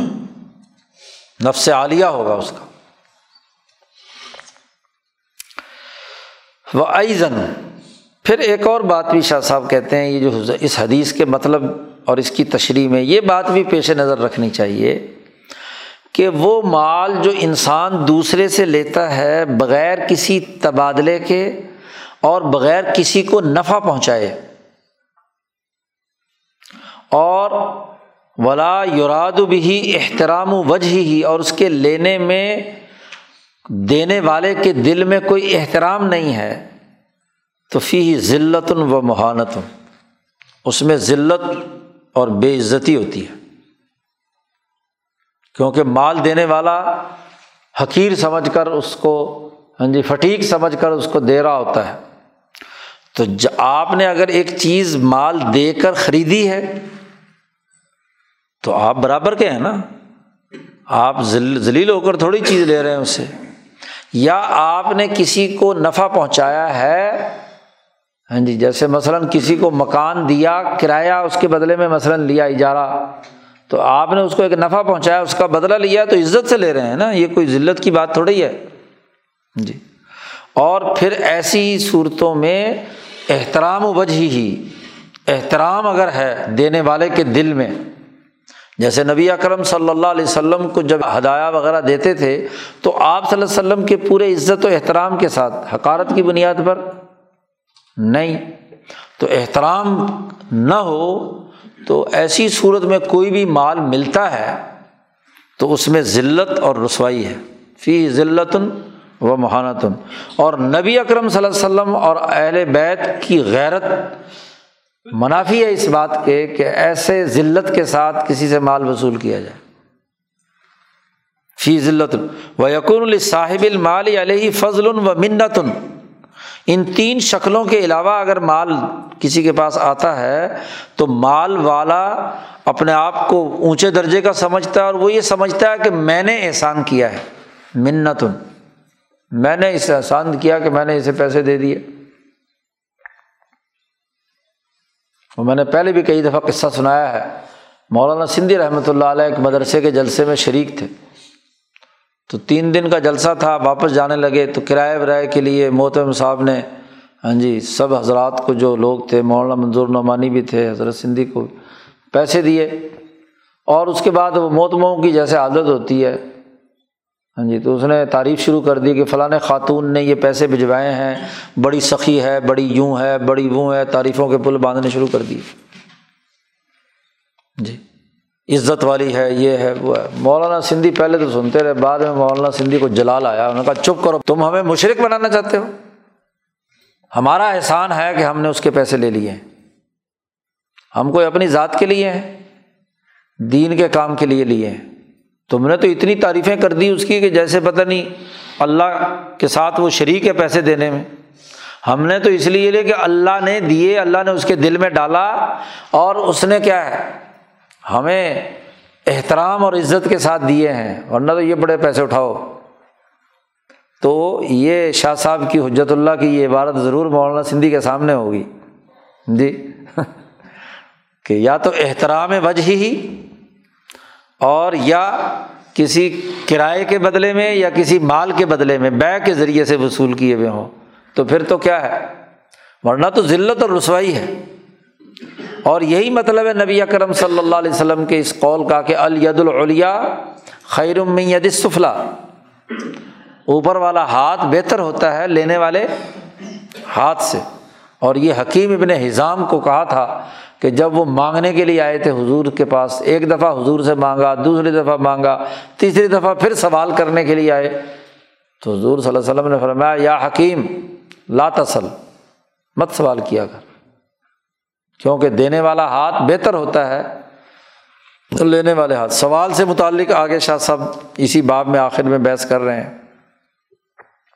فلاں جرم، کوئی شک نہیں ہے کہ انت تکسب بحاظن نو شر وجوہ مقاصب ایسی مفت خوری کے بغیر کسی محنت، بغیر کسی کو نفع پہنچائے اور اس طرح ذلت کے ساتھ مال لینا، یہ پیشوں میں سب سے بدترین پیشہ ہے۔ خاص طور پر سرکار کا مال لوٹنے والے جو ہے نا، بھکاری۔ عام تو چھوٹے سے بھکاری ہوتے ہیں نا، وہ جو سرکار میں وزرا، مشیر اور فلاں فلاں، ہر وقت بیت المال پر۔ ہاں جی شاہ صاحب کہتے ہیں انہوں نے عالت ہی بنا لی، مفت خوری کی۔ کام وام کچھ نہیں۔ ہاں جی ملک اور ریاست کو نفع پہنچائے بغیر، کسی انسان کو فائدہ پہنچائے بغیر مال ہڑپ کرنے کے چکر میں جو رہتے ہیں۔ لا یلی کو بالمتحرین جو پاکیزہ لوگ ہیں، ان کے لائق، شان کے لائق نہیں ہے کہ ایسا پیشہ اختیار کریں۔ اور ایسا نہیں ہو سکتا کہ جو ملت کے اندر خاص طور پر ملت کے سربراہ ہوں اور رہنما ہوں، وہ ایسا ذلت کا پیشہ اختیار کریں۔ یہاں تو تماشا عجیب بن گیا۔ ہاں جی پلہ پسار کر مولوی صاحب مسجد کے بیٹھ جاتے ہیں۔ ہاں جی بھیک مانگنے کے لیے۔ اور نہیں تو بکسا اٹھا کر مسجد میں بسوں میں اعلان کرتے رہتے ہیں، من بنا اللہ مسجد بن اللہ بیتن فل جنا اور پھر کمیشن الگ طے کیا ہوا ہوتا ہے۔ تو دکانیں کھول لی ہیں۔ جی؟ دکانیں کھول لی ہیں مفادات اٹھانے کی۔ حالانکہ کام تو عزت سے ہوگا۔ یہ پاکستانی سارے مولویوں سے تو مولانا اشرف علی تھانوی اچھے تھے۔ ایک جلسے میں حضرت کو لے گئے۔ حضرت مولانا تھانوی کو۔ اور وہاں ہاں جی محتم صاحب نے کہا کہ جی وہ ذرا چندے کا اعلان کرنا ہے۔ تو حضرت تھانوی نے کہا، چندے کا اعلان کرنا ہے کہ کیا مطلب؟ میں تو واز دین سکھانے کے لیے آیا ہوں، چندہ مانگنے کے لیے نہیں آیا۔ اور پھر پوری تقریر چندے کے خلاف کی مفاصد چندہ بیان کیے۔ کہ مقررین کھڑے ہو جاتے ہیں چندہ مانگنے کے لیے، تقریریں کرتے ہیں۔ اور کبھی تو بی بی عائشہ کے نام پہ، کبھی بی بی فاطمہ کے نام پہ، کبھی کسی کے نام پہ، کبھی کسی کے نام پہ۔ حتیٰ کہتے نماز نہیں پڑھاؤں گا جب تک اتنے پیسے نہ ہو جائیں۔ جمعے کے اندر عام طور پر یہی حرکت۔ عید پہ دس گیارہ بجا دیتے ہیں کہ جی اتنے پیسے ملیں گے تو پھر کیا ہے؟ عید پڑھاؤں گا ذرا دیہاتوں میں، گاؤں میں جا کر دیکھو کیا ہوتا ہے۔ تماشا۔ تو فرمایا کہ دیکھو جبر فت تبر حرام ہے۔ زبردستی کسی کی جیب سے پیسے نکلوانا یہ حرام ہے، ناجائز ہے۔ اپنی دلی خوشی سے کوئی دے تو ٹھیک ہے، بس اس کو بتا دو کہ بھی ادارہ ہے، مرکز ہے، دینا دیتا ہے، نہیں دیتا نہ دے۔ ہاں جی اس کے پیچھے پڑ جانا۔ عزت سے وصول کرنا ضروری ہے۔ ذلت اور رسوائی کا معاملہ نہیں ہونا چاہیے۔ شاہ صاحب کہتے ہیں، یہ جو حضور صلی اللہ علیہ وسلم نے اپنے لیے اور اپنے اہل بیت کے لیے صدقہ اور خیرات کے مال کو حلال نہیں قرار دیا، اس حکم کا ایک اور راز بھی ہے۔ سر رن سر رن آخر، وہ یہ ہے کہ اگر حضور اس کو حلال قرار دیتے، تو اس کا مطلب یہ کہ آپ پر یہ الزام آ سکتا تھا کہ زکوٰۃ، صدقات کھانے کے لیے حضور نے یہ دین گھڑا ہے نوز باللہ۔ یہ الزام، یا دین کے نمائندہ اگر یہ بات کرے تو اس کا مطلب یہ کہ وہ دین کا نمائندہ اس لیے ہے کہ ذاتی کھانے کمانے کا اس نے دھندا بنا لیا ہے۔ شاہ صاحب کہتے ہیں بہو ان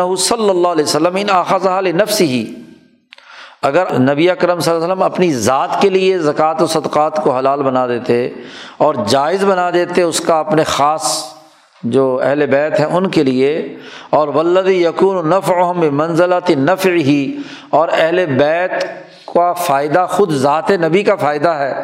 اگر یہ ہوتا تو کانا مزنت ظن گمان کرنے والے یہ گمان کرتے اور قائلون حضور کے بارے میں یہ کہتے مالئی سا بھی حق، غلط بات کہتے کہ شاید حضور جو دین کی بات کر رہے ہیں یہ اپنا کوئی مفاد ہے۔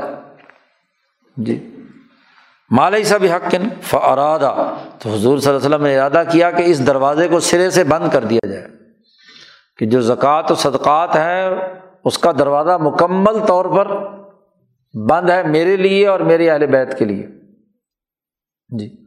تو یہ اس حکمت کی بنیاد پر بھی حضور نے پابندی لگا دی۔ اور وہ اور ظاہری ظاہری ظاہری طور پر اعلان کر دیا اس کا کہ اس کا منافع یعنی زکوٰۃ و صدقات کی منفعت عوام کے لیے ہے۔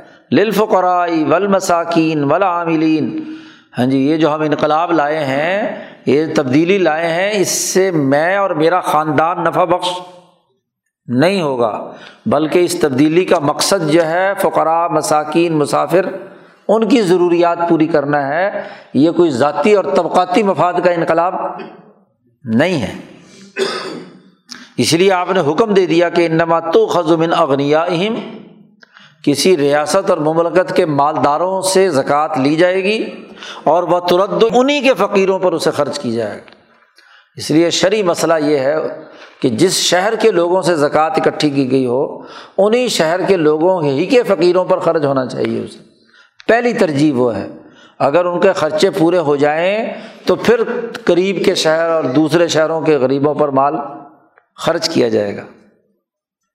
رحمتم بہم۔ نبی کرم صلی اللہ علیہ وسلم نے یہ ان پر رحمت اور شفقت کے لیے کیا ہے۔ وہ حد بن علیہم، اور انہیں کی طرف میلان ظاہر کرنے کے لیے کیا ہے۔ وہ تقریب من الخیری و انقاض من الشرری ان کے لیے خیر اور بھلائی اور ترقیات کے لیے یہ مال خرچ ہو رہا ہے، اور ان کو شر اور فتنے اور بھوک سے بچانے کے لیے مال خرچ ہو رہا ہے۔ اس کے علاوہ نہیں۔ اس لیے نبی اکرم صلی اللہ علیہ وسلم نے فرمایا کہ میرے لیے اور میرے اہل بیت کے لیے ہاں جی زکوٰۃ اور صدقات کا مال، میل کچیل ہے، یہ حلال نہیں ہے۔ دروازہ ہی بند کر لیا اعتراض کا۔ باقی آگے ایک اور مسئلہ شاہ صاحب نے یہاں چھیڑا ہے کہ علما کانت المسلط تعرزن لذلہ نبی اکرم صلی اللہ علیہ وسلم کی بہت ساری حدیثوں میں ہے کہ حضور صلی اللہ علیہ وسلم نے کسی کے سامنے بھیک مانگنے سے ہاں جی روکا ہے۔ سوال مت مارو بھیک نہیں مانگنی۔ تو شاہ صاحب کہتے ہیں، سوال کرنا اس کے نتیجے میں انسان کو ذلت درپیش ہوتی ہے۔ تعرضن ذلہ اپنے آپ کو ذلت ذلیل کے طور پر پیش کرنا ہے۔ وہ خوزن فل وقاحہ اور پستی کے اندر ڈوب جانا ہے، برائی کے اندر۔ وہ قد حن فل مروبہ مروت انسانی میں شگاف ڈالنے والا کام ہے، بھیک مانگنا۔ اس لیے شد دن نبی صلی اللہ علیہ وسلم فیحا حضور نے اس پر سختی کی اور فرمایا کہ سوال مت کرو۔ جی کسی سے مت مانگو۔ عمر فاروق سے سختی سے منع کیا کہ دیکھو کسی سے مت مانگنا، سوال مت کرنا۔ جی اور پھر ایک وقت ایسا بھی آیا کہ حضرت عمر فاروق کو خود بلایا اور ان کو کچھ پیسے دیے ہدیے کے طور پر۔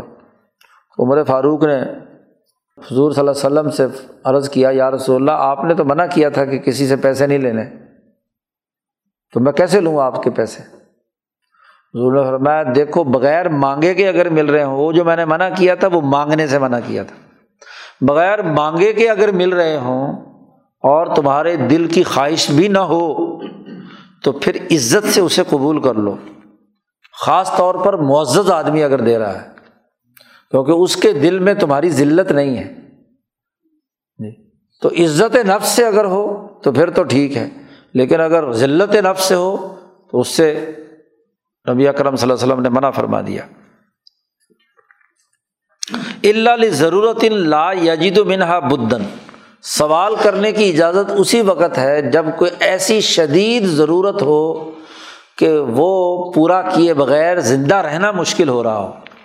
پھر سوال کرنے کی اجازت ہے مجبوری میں۔ ورنہ سوال کرنے کی اجازت حضور صلی اللہ علیہ وسلم نے ممانعت سختی سے پابندی لگا دی کہ سوال نہیں کرنا۔ وہ ایزن اور اس میں ایک اور بات بھی ہے۔ سوال کرنے کی اگر اجازت دے دی جائے تو یہ کہ اگر لوگوں میں یہ عادت بن جائے، جرت العادت و بہا، اس طرح سوال کر کے، مانگ کر، لے کر کھانے کی، تو ایک تو بات یہ کہ لم یستن کفن ناس و انہا لوگوں میں اس کی برائی سامنے نہیں آئے گی۔ اور پھر اکثر ہوگا کہ لوگ بھیک مانگ مانگ کر مالدار بن جائیں گے۔ سارو یس تک سرون ام والم بہا۔ اور اگر سارے بغیر کام کاج کیے ہوئے بھگ منگے پیدا کر لیے جائیں، تو سارا جو سسٹم ہے پیشوں کا، کام کاج کا، ملک کی ریاست اور ترقی کا، وہ سارا کا سارا تو بیڑا غرق ہو جائے گا۔ کان ظالی کا سبب احمال الاقصاب اللہ لابدہ منہا جو ضروری پیشے ہیں، زراعت، صنعت، تجارت، یہ سارے شعبے ختم ہو جائیں گے، سب عادت یہ بنا لیں گے کہ جی بس بھیک مانگو۔ جی ہر وقت وہ بھیک کا پیالہ اٹھائے، کبھی آئی ایم ایف کے پاس، کبھی ورلڈ بینک کے پاس، کبھی یورپی یونین کے پاس، تو وہاں سے بھیک آئے اور وہ ہم کھائیں مفت خورے پالتے رہو بس۔ جیسا کہ آج کل پاکستان کا حال ہے۔ کون سا شعبہ ہے جس میں آپ کو بھیک نہیں ملتی؟ تعلیم کے نام پہ، صحت کے نام پہ ہاں جی پتہ نہیں، معیشت کے نام پہ اور فلاں فلاں مختلف شعبوں میں۔ اور وہاں بڑے بڑے کھابے لگے ہوئے ہیں۔ مفت خورے کام کاج کچھ نہیں، ملک کی تخلیقی سرگرمیاں کچھ نہیں، بس کھانے پینے کا کام ہو گیا۔ اور ماشاء اللہ وہی عادت پاکستان کے حکمرانوں کی یہاں کے مولویوں اور پیروں میں آ گئی۔ کام کاج کچھ نہیں، بس نظر و نیاز وصول کرو، چندے وصول کرو، ہدیے وصول کرو، اور دولت بڑھاؤ۔ تو مفت خوروں کی فوج ظفر موج، جو شاہ صاحب نے پیچھے حجرت اللہ کا جو آخری وہاں ارتفاقات کا ایک باب گزرا تھا کہ اس زمانے میں ملکوں کی خرابی اور فساد کے دو بڑے بنیادی سبب ہیں کہ ملکی خزانے اور اجتماعی دولت پر مفت خورے پیدا ہو گئے۔ کچھ فوجی ہیں جو کہتے ہیں ہم فوجی خدمات انجام دیتے ہیں، اس لیے ہمارا حق ہے۔ کوئی شاعر ہیں تو ہم ادب کا کام کر رہے ہیں، ہمیں کیا پیسے چاہیے۔ کوئی زاہد اور صوفی ہیں جو اپنے زہد کے بدلے میں کہتے ہیں کہ جی ہم پی رہے ہیں تو ہمیں کیا ہے؟ سرکار سے کیا ہے؟ پیسے ملنے چاہیے۔ تو یہ لوٹ مار کا سلسلہ جی کھانے پینے کا سوسائٹی میں ہو جائے گا۔ او تک لی شاہ صاحب کہتے ہیں اگر یہ پیشے بالکل تباہ نہیں ہوں گے تو پیشے کام کرنے والے لوگ تھوڑے ہو جائیں گے۔ اور جب تھوڑے ہو جائیں گے تو ان مالداروں پر ٹیکس زیادہ لگائیں گے، کیونکہ کھابے زیادہ ہیں، وزارتیں زیادہ ہیں ڈویژن زیادہ ہیں، کھانے والے انتظامی عملہ بہت ہے اور کمانے والے بیچارے تھوڑے رہ گئے۔ کاشتکار، تجارت پیشہ اور صنعت کار تھوڑے رہ گئے تو اب اس کا نتیجہ کیا ہوگا؟ ان پر ٹیکس ڈبل لگے گا۔ تو یہ ایک ہاں جی ظلم کا ایک چکر اور سائیکل شروع ہو جائے گا سوسائٹی میں۔ تو جس کے نتیجے میں نظام المدینہ ملک کا سسٹم درم برم ہو جائے گا۔ اس لیے سوال کرنے سے جہاں سے باقی آگے بات چلنی تھی، اس سوال کرنے سے ہی نبی اکرم صلی اللہ علیہ وسلم نے منع کر دیا۔ جب تک کوئی کسی ریاست کے لیے کام نہیں کرتا، کسی شعبے میں خدمات نہیں سر انجام دیتا، تو اس کو ہاں جی پیسے لینے کی بھی اجازت نہیں ہے۔ محنت، مشقت کرے، کام کرے۔ فخت زد الحکمت تو حکمت کا تقاضا یہ تھا کہ سوال کرنے سے متعلق امور سے نفرت مثالی طور پر ان کے دماغ میں آ جانی چاہیے۔ تو رسول اللہ صلی اللہ علیہ وسلم نے مختلف مثالوں کے ذریعے سے سوال کرنے کی نفرت پیدا کی لوگوں کے دلوں میں بین آیونہم تاکہ کوئی آدمی اس پر اقدام نہ کرے، بھیک مانگنے کی طرف نہ جائے۔ ہاں اللہ اندل استرار مجبوری میں استرار کی حالت میں جیسے ہاں جی چیزیں مجبوری ہو جاتی ہے زندہ بچانے کے لیے۔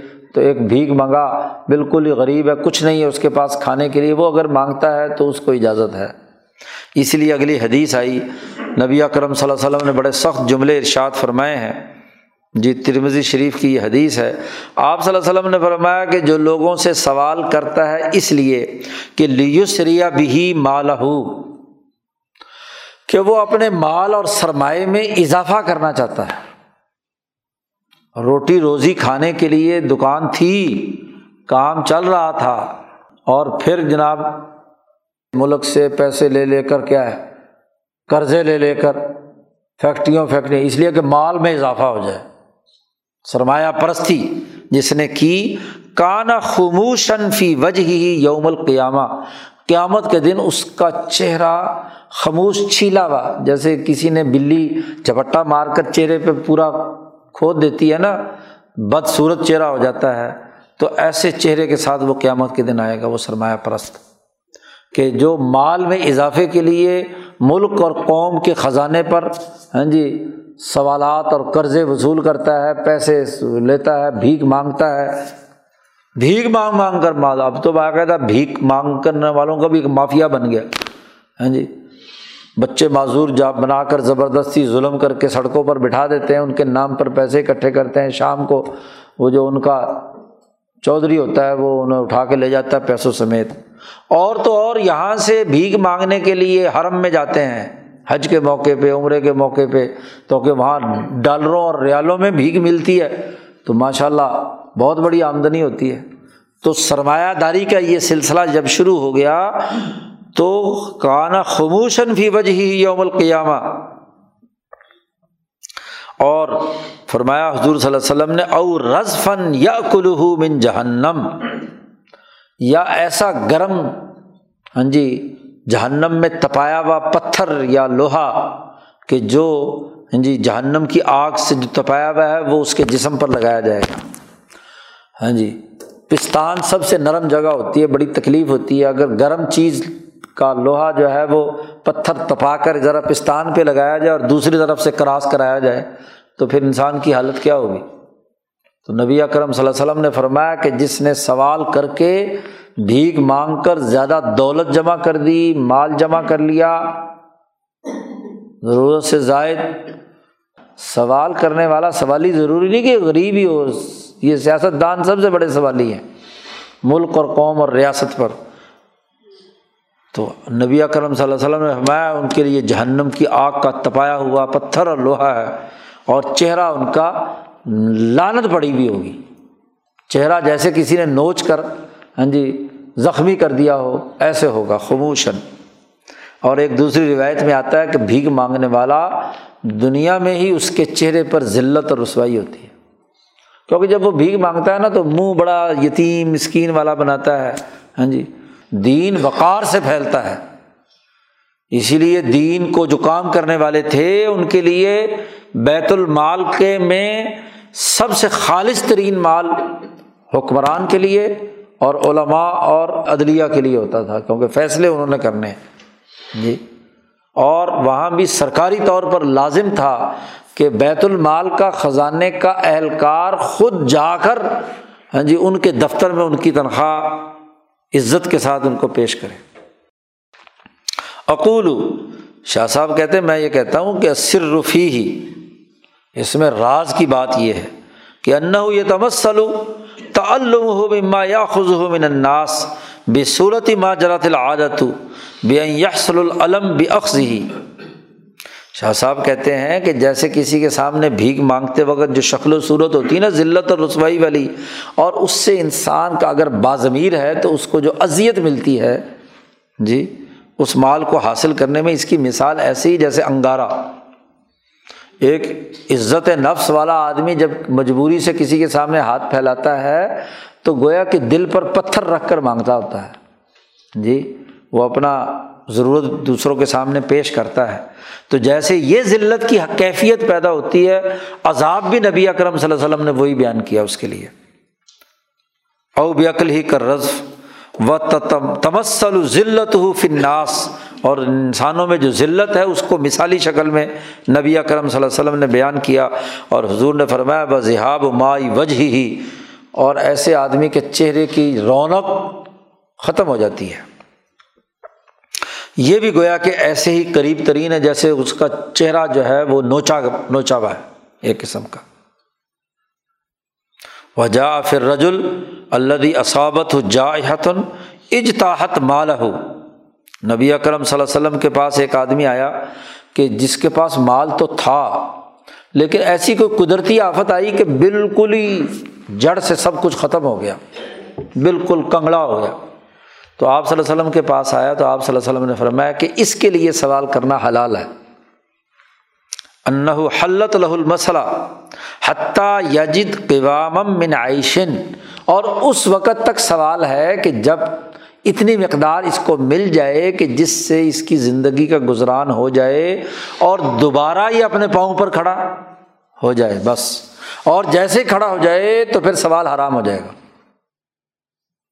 اپنے پاؤں پر کھڑا ہو گیا۔ اب باقی رہی یہ بات کہ کتنی مقدار میں مال ہو تو آدمی کو سوال نہیں کرنا چاہیے۔ یہ ایک اہم ترین پوائنٹ تھا۔ تو شاہ صاحب نے اس سوال کا جواب بھی دیا ہے۔ کہ وجہ فی تقدیر الغنیا المانع من سوال کہ وہ کتنی مقدار کا غنی ہو کہ جس میں سوال کرنا ممنوع ہے اس کے بعد۔ اس کی مقدار کیا ہوگی؟ تو چونکہ کئی احادیث آئی ہیں اس سلسلے میں، تو شاہ صاحب نے سب کو بیان کیا ہے کہ ایک روایت میں آیا ہے انا اوقیہ، چاندی کا ایک اوقیہ جو ہے۔ امام مالک نے، ابو داود، نسائی نے یہ روایت بیان کی ہے۔ اور ایک روایت میں آیا، خمسون درہمن، پچاس درہم۔ پچاس درہم کسی کے پاس ہیں، تو پھر وہ گویا کہ غنی ہے، اس کو سوال کرنے کی اجازت نہیں ہے۔ اور ایک روایت میں یہ بھی آیا ہے کہ جس کے پاس صبح کے مثلاً شام ہو گئی ہے تو صبح کے کھانے کا مال اس کے پاس ہے۔ یا صبح ہے تو شام کا کھانے کا اس کے پاس ہے۔ تو اس کو سوال کرنے کی اجازت نہیں اس کے۔ کیونکہ اس کے پاس شام کا تو کھانے کا ہے نا۔ اگلے دن کے کھانے کا تو ہے۔ تو یہ تین طرح کی مختلف روایات آتی ہیں۔ شاہ صاحب نے ان تمام کو تطبیق دیتے ہوئے بڑی ایک جامع اور نپی تلی قانونی بات بیان فرمائی ہے۔ شاہ صاحب کہتے ہیں وہ حاضل احادیث۔ یہ احادیث ہمارے نزدیک ایک دوسرے کے مخالف نہیں ہے کہ ایک میں صرف ایک اوقیہ ہے، ایک میں پچاس درم ہے اور ایک میں صبح شام کی روٹی ہے۔ تو آپس میں ان میں کوئی اختلاف ہمارے نزدیک نہیں ہے، کوئی ٹکراؤ نہیں ہے حدیثوں میں۔ اس لیے کہ شاہ صاحب کہتے ہیں ناسا علا منازلہ شتہ لوگ مختلف درجوں اور مقام کے ہوتے ہیں۔ دونوں کی، لوگوں کی حیثیت کے مختلف درجات ہوتے ہیں۔ ولی کل واحد قصب لا يمكن ان يتحول عنه۔ ہر ایک کا ایک خاص پیشہ ہوتا ہے جو اپنے مزاج کے مطابق اختیار کرتا ہے۔ اس سے عام طور پر روح گردانی کرنا اس کے لیے ممکن نہیں ہوتا۔ یعنی الامکان الماخوذ فی العلوم الباحثہ عن سیاست المدن۔ مملکتوں کے سیاسی نظام میں کے حوالے سے جن علوم میں بحث کی جاتی ہے، جو سیاسی علوم ہیں، ان میں جو بحث کی جاتی ہے، وہ یہی کہ امکان ممکنہ طور پر کتنے ہاں جی درجات یا کتنے درجے کو ہم مالدار کہیں گے، اس کے مختلف کتنے آپشن بن سکتے ہیں۔ سیاسیات میں اس چیز کو سامنے رکھنا ضروری ہوتا ہے کہ انزل الناس منازل ہم کہ لوگوں کو ان کے درجات کے اعتبار سے، ان کی کارکردگی اور ان کی صلاحیت کے اعتبار سے ہی ان کا ڈسپلن بنانا پڑتا ہے۔ ایک ہے تہذیب نفس کا معاملہ، وہ الگ سے ہے۔ یہاں زکوٰۃ و صدقات یا مالیاتی ڈھانچے کا تعلق سیاست المدینہ سے ہے۔ اور سیاست المدینہ میں جو ممکن ماخوذ چیز ہو سکتی ہے، وہ اسی علم کے تناظر میں بحث ہوگی تو ہوگی۔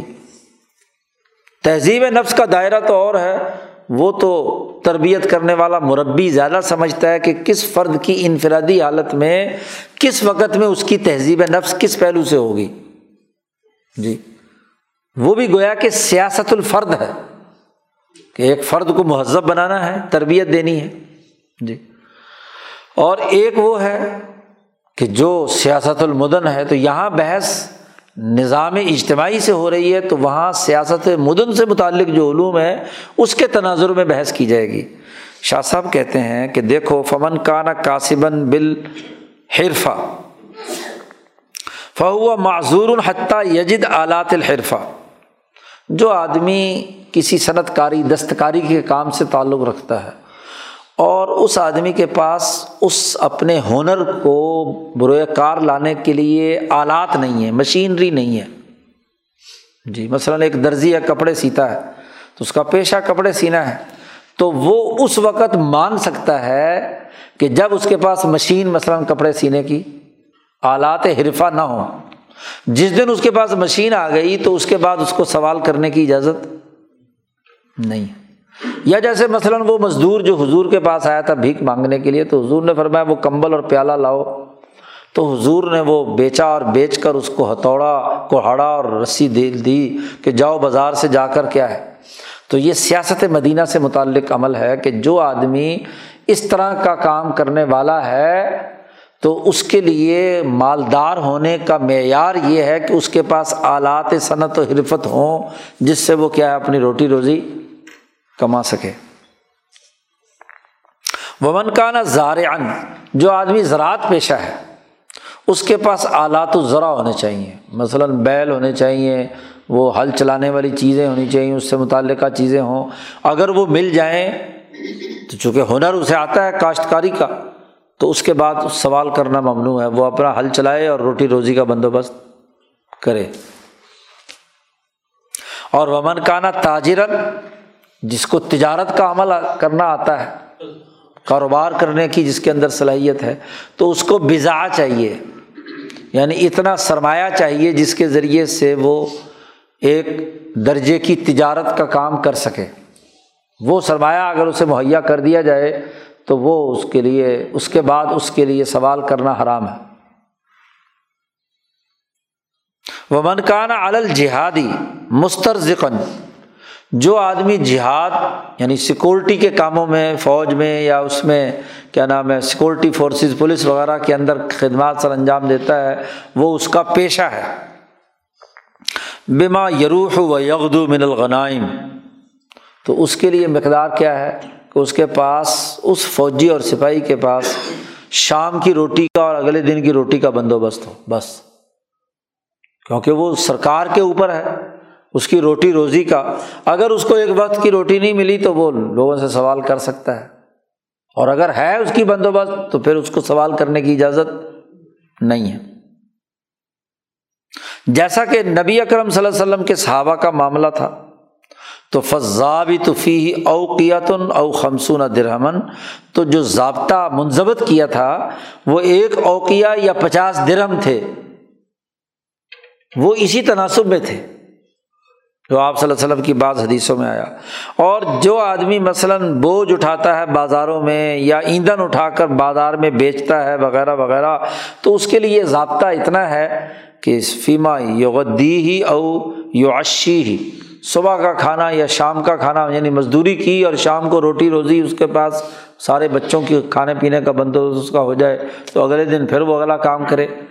تو سوال کی جو بنیاد اور معیار ہے، وہ افراد کی نوعیت کے اعتبار سے ہے اور ان کے آلات اور ان کی اس کمائی کے لیے، تاکہ ہر آدمی اپنی کمائی محنت اور مشقت سے ہو، سوسائٹی پر بوجھ مت بنے۔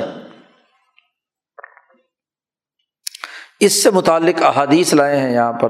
پہلی حدیث، نبی اکرم صلی اللہ علیہ وسلم نے ارشاد فرمایا لات الحف فلمس التی لوگو سوال کرنے میں چمٹ کر مت سوال کیا کرو۔ اگر کسی کو ضرورت حاجت پیش، اول تو سوال کی ممانعت کی۔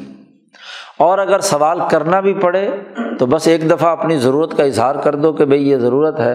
کسی کو چمٹ کر اس کے پیچھے لگ کر، ایسا پیچھے لگے کہ پیچھا ہی نہ چھوڑے، دروازہ ہی بجاتا رہے، ٹھک ٹھک۔ ہاں جی۔ اور بازار میں ہے تو اس کا پیچھا ہی لگ جائے کہ جب تک وہ جیب سے کچھ نکال کر نہ دے، اس وقت تو اس کا پیچھا نہ چھوڑے۔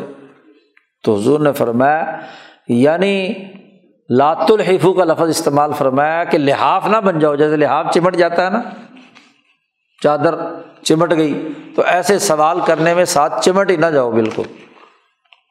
فو اللہ ہی اگلی بات بڑی زبردست کہی فو اللہ اللہ کی قسم حضور صلی اللہ علیہ وسلم نے فرمایا کہ فلاں یس الحدم من کم شعی ان اللہ کی قسم تم میں سے کوئی آدمی مجھ سے کسی چیز کے بارے میں سوال نہیں کرتا اور فتح رج الہو مس التح منی شعین اور اس کے بار بار سوال کرنے کے نتیجے میں میں نے اسے کوئی چیز دے دی، لیکن وہ انا کار ہن حضور صلی اللہ علیہ وسلم نے فرمایا، میں دل سے پسند نہیں کر رہا، کیونکہ بار بار مانگ رہا پیچھا نہیں چھوڑ رہا، اور مجبوری میں جان چھڑانے کے لیے میں نے تمہیں دی۔ نبی اپنی بات کر رہے ہیں جو رحمۃ اللہ عالمین ہے۔ میں نے اگر ناپسندیدگی سے دی ہے، انا کار ہن تو یاد رکھو کہ اس کے اندر میرے دیے ہوئے میں بھی برکت نہیں ہوگی۔ رسول اللہ کے ہاتھ سے بھی اگر کسی نے زبردستی کوئی چیز لی ہے سوال کر کر کے، حالانکہ حضور صلی اللہ علیہ وسلم کے دستے مبارک سے کسی نے کوئی چیز لی ہو تو اس میں تو برکت برکت کا تعلق تو خوشی سے ہے۔ اور مجھ سے اگر بار بار سوال کر کے تم نے ناپسندیدگی کے باوجود مجھ سے کوئی چیز لے گئے، تو تمہارے لیے وہ بابرکت نہ ہو۔ حضور نے بد دعا کی۔ تو دوسرے کی یعنی جو نبی نہیں بھی ہے، اس سے اگر جان چھڑانے کے لیے کسی نے زبردستی پیسے دیے تو برکت کیسے آئے گی؟ اقول شاہ صاحب کہتے اس کا راز یہ ہے کہ وہ نفوس جو مالا اعلیٰ کے ساتھ تعلق رکھتے ہیں، ان کے ذہن میں کسی چیز کی اگر کراہت آ گئی تکون اصورت ذہنی یا فیا من الکراہت ور رضائی یہ ایسے ہی ہے جیسے گویا کہ قبول کی ہوئی دعا۔ کیونکہ وہ بندہ جو ہے وہ مالا اعلیٰ سے تعلق رکھتا ہے اور وہ اگر ناپسندیدگی کے ساتھ کوئی کام کر رہا ہے، تو اس وہ ایسا ہی ہے گویا کہ وہ اللہ سے بد دعا کر رہا ہے اس کے لیے۔ ناپسندیدگی اور کرا اور اگر وہ خوشی سے کر رہا ہے تو اس کا مطلب یہ کہ خوشی سے دیا تو وہ گویا کہ دعائیں مستجاب ہے تو چونکہ نبی اکرم صلی اللہ علیہ وسلم سے بڑھ کر مالا اعلیٰ سے لاحق ہونے والا کون ہے؟ اور یہ اللہ کا معاملہ بھی یہی ہے کہ ان کی ناپسندیدگی چاہے آپ کو اجازت مل بھی گئی ہے، تو اس میں برکت نہیں ہوتی۔ کیونکہ وہ ناپسندیدگی گویا کہ قسم کی بد دعا ہوتی ہے۔ اس لیے نبی اکرم صلی اللہ علیہ وسلم نے فرمایا کہ مجھ سے زبردستی سوال کر کے کوئی لے بھی گیا تو اس میں برکت نہیں ہوگی۔ اسی طرح نبی اکرم صلی اللہ علیہ وسلم نے ایک اور بات بھی ارشاد فرمائی کہ ان حاضل مال خاضر حلون۔ یہ جو مال ہے نا، یہ بڑا میٹھا، تازہ، سرسبز و شاداب حلوے کی طرح ہوتا ہے۔ کیونکہ روپے، پیسے اور سونے چاندی کا نام آتے ہی منہ میں، جیسے حلوہ اور کھیر کا نام لیتے ہی منہ میں پانی آ جاتا ہے کہ نہیں؟ مٹھاس، خود بخود۔ منہ میں آ جاتی ہے۔ تو یہ روپیہ پیسہ جو ہے نا، مال جو ہے، یہ بھی حاضر حلون نبی اکرم صلی اللہ علیہ وسلم نے فرمایا، فمن احدہ بسخاوت نفسن جس نے سخاوت نفس سے یہ مال لیا، تو بوری کا لہو فی ہی تو اس کے لیے اس میں برکت ہوتی ہے۔ جی۔ یعنی نفس کی خواہش اور لالچ کے بغیر سماحت نفس، بلندی نفس سے اس نے مال لیا۔ کہ ضرورت تھی اور ضرورت کو پورا کرنے کے لیے وہ مال استعمال میں لا رہا ہے۔ چاہے اپنا ہی مال کیوں نہ ہو، یاد رکھو۔ ایک اور بڑی خرابی یہ ہے کہ جی میں نے کمایا ہے، میں جیسے چاہے مرضی اڑاؤں۔ جی جہاں مرضی اڑاؤں۔ بھائی ضرورت کی جگہ پر خرچ ہوگا نا، کہ فضول خرچی کی جگہ پر بھی خرچ ہوگا۔ اپنی کمائی کے رزق حلال کو کسی غلط جگہ پر خرچ کرنا یا فضول خرچی میں خرچ کرنا تو یہ بھی کوئی بابرکت بات ہے۔ تو لانت کی بات ہے، کیونکہ یہ تو اصراف اور تبذیر ہے۔ اور ومن اخذ بھی اشرافی نفسن اور جس نے وہ مال لیا اشراف نفس، اشراف کہتے ہیں، دیوار کے اوپر سے ایڈیاں اٹھا اٹھا کر چیزوں کو دیکھنا۔ تو کسی کی جیب پر نظر کا ہونا اور جھانک جھانک کر اس کی طرف کہ یہ ہاں جی بٹوا کھولے اور پیسے نکال کر دے۔ ہاں جی جیسے چندہ مانگنے والوں کی صورت حال ہوتی ہے کہ کب اس وقت اس کا جیب جیب میں ہاتھ جا رہا ہے۔ تو یہ اشراف نفس ہے۔ اور اشراف نفس سے جس نے بھی لیا تو حضور صلی اللہ علیہ وسلم نے فرمایا اس کے لیے اس میں کوئی برکت نہیں ہوتی۔ اس آدمی کی مثال ایسے ہی ہے کہ کانا کل لدی یا کلو ولا یشبہ جیسا کہ کوئی آدمی کھاتا رہے کھاتا رہے لیکن پیٹ نہ بھرے، نیت بری۔ جی جو پیٹو قسم کے لوگ ہوتے ہیں، جتنا مرضی ڈال لیں پیٹ میں، پھر بھی بھوک نہیں ان کی۔ جیسے کسی کو استسقا کا مرض لاحق ہو جائے تو بس پانی پیتا رہتا ہے، پیاس بجھتی نہیں۔ تو ظاہر ہے کہ مریض ہے وہ۔ تو ایسے ہی یہ آدمی ہے کہ جو اشراف نفس، کیونکہ اس کا کبھی پیٹ گھر نہیں بھرتا۔ وہ ننانوے کے پھیر میں لگا رہتا ہے تو یہ اشراف نفس اور ایک ہوتا ہے سخاوت نفس، عزت کے ساتھ کمایا، اس پہ کناعت کی، صبر و استقامت کے ساتھ اللہ کا شکر ادا کیا، یہ سخاوت نفس ہے۔ اور کوئی ضرورت مند آیا تو اس کو دیا۔ تو اشراف نفس جو ہے وہ تو بخل اور کنجوسی کی بات ہے۔ اب ان حدیثوں میں نبی اکرم صلی اللہ علیہ وسلم نے یہ فرمایا ہے کہ برکت نہیں ہوتی یا برکت ہوتی ہے۔ مثلاً کہا، سخاوت نفس سے ہو تو بوری کا لہو، اور اشراف نفس سے ہو تو برکت نہیں ہوتی۔ تو برکت کا کیا مطلب ہے؟ اور برکت کی کتنی قسمیں ہیں؟ وہ شاہ صاحب آگے بیان کرتے ہیں۔ اقول میں کہتا ہوں، البرکت فش اعلیٰ انواعن۔ کسی شے میں برکت کا ہونا اس کی دو قسمیں ہیں۔ جی نمبر ایک، ادناہا۔ کم سے کم درجہ۔ برکت کا یہ ہے کہ اطمینان نفس آدمی کو حاصل ہو۔ تما نینت النفس بھی کسی چیز میں برکت ہونے کا مطلب یہ ہے کہ انسان کا دل مطمئن ہو حریث نہ ہو۔ تھوڑا ملا یا زیادہ ملا، جتنا بھی ملا، نفس میں اطمینان اور سکون ہو، جلد بازی، اشتعال، غصہ، رد عمل نہ ہو۔ وہ سلج صدر اور سینہ ٹھنڈا ہو جائے۔ مثلاً شاہ صاحب نے مثال دی کرا جو لئی مثلاً دو آدمی ہیں، اور دونوں کے پاس بیس بیس روپے ہیں اشرون در ہمن ایک آدمی کی جیب میں بیس روپے بھی ہیں، اور دل میں اس کو ڈر لگا ہوا ہے کہ بھوکا مر جاؤں گا۔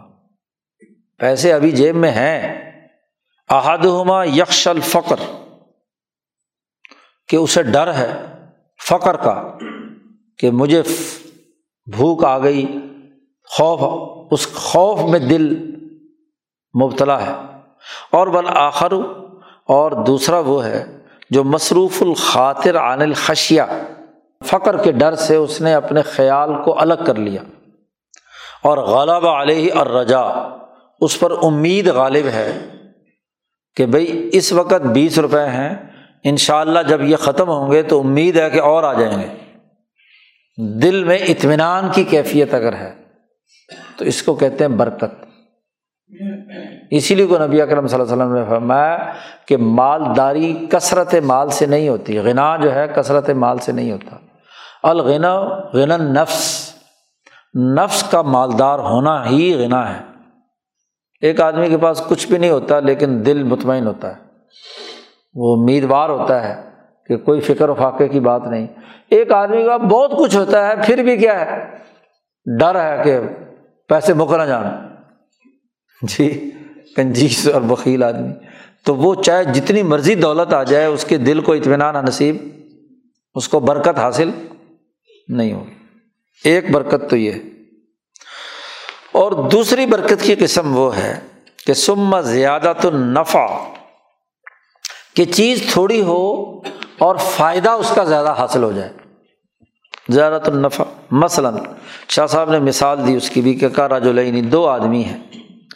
مقدار و مال ہی میں واحد دونوں کے پاس جو مال کی مقدار ہے وہ ایک ہی ہے۔ بیس روپے ہیں یا سو سو روپے ہیں، فرض کرو۔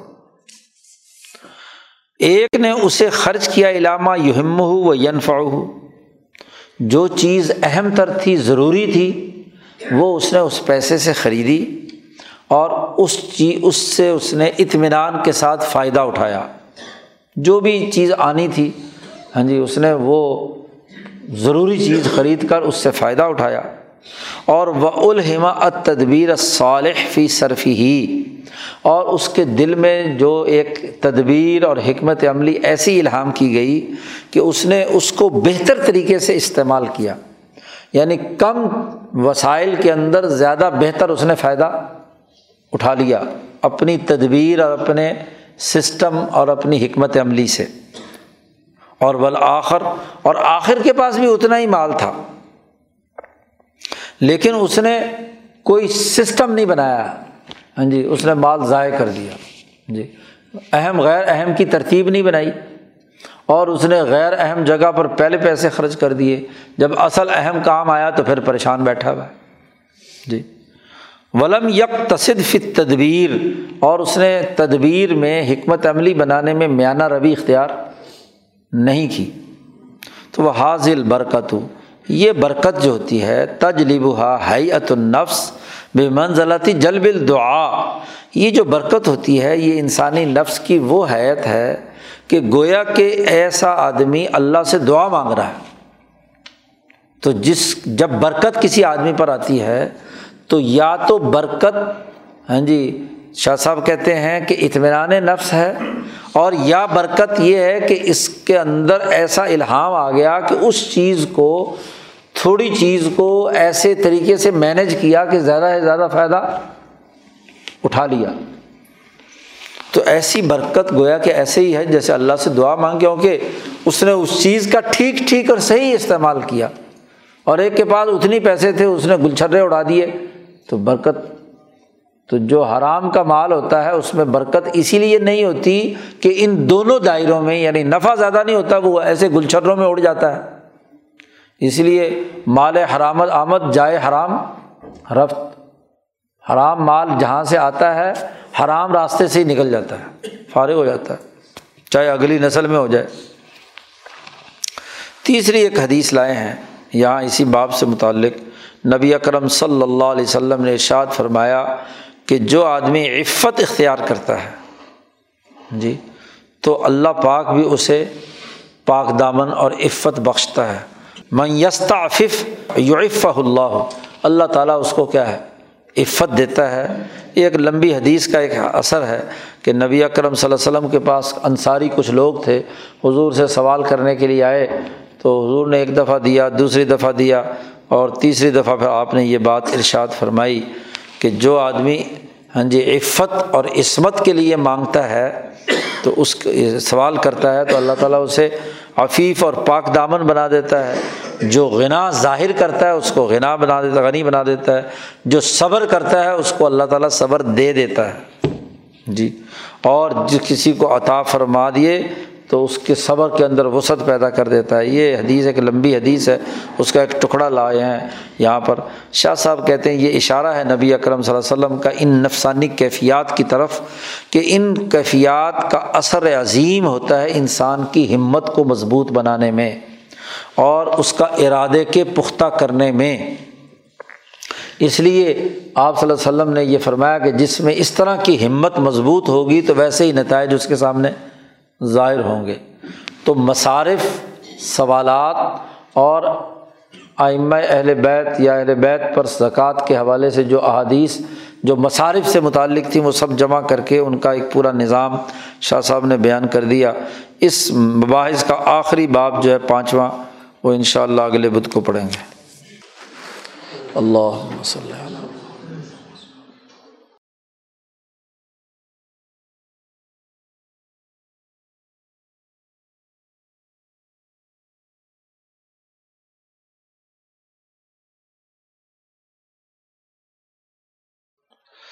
اجمعین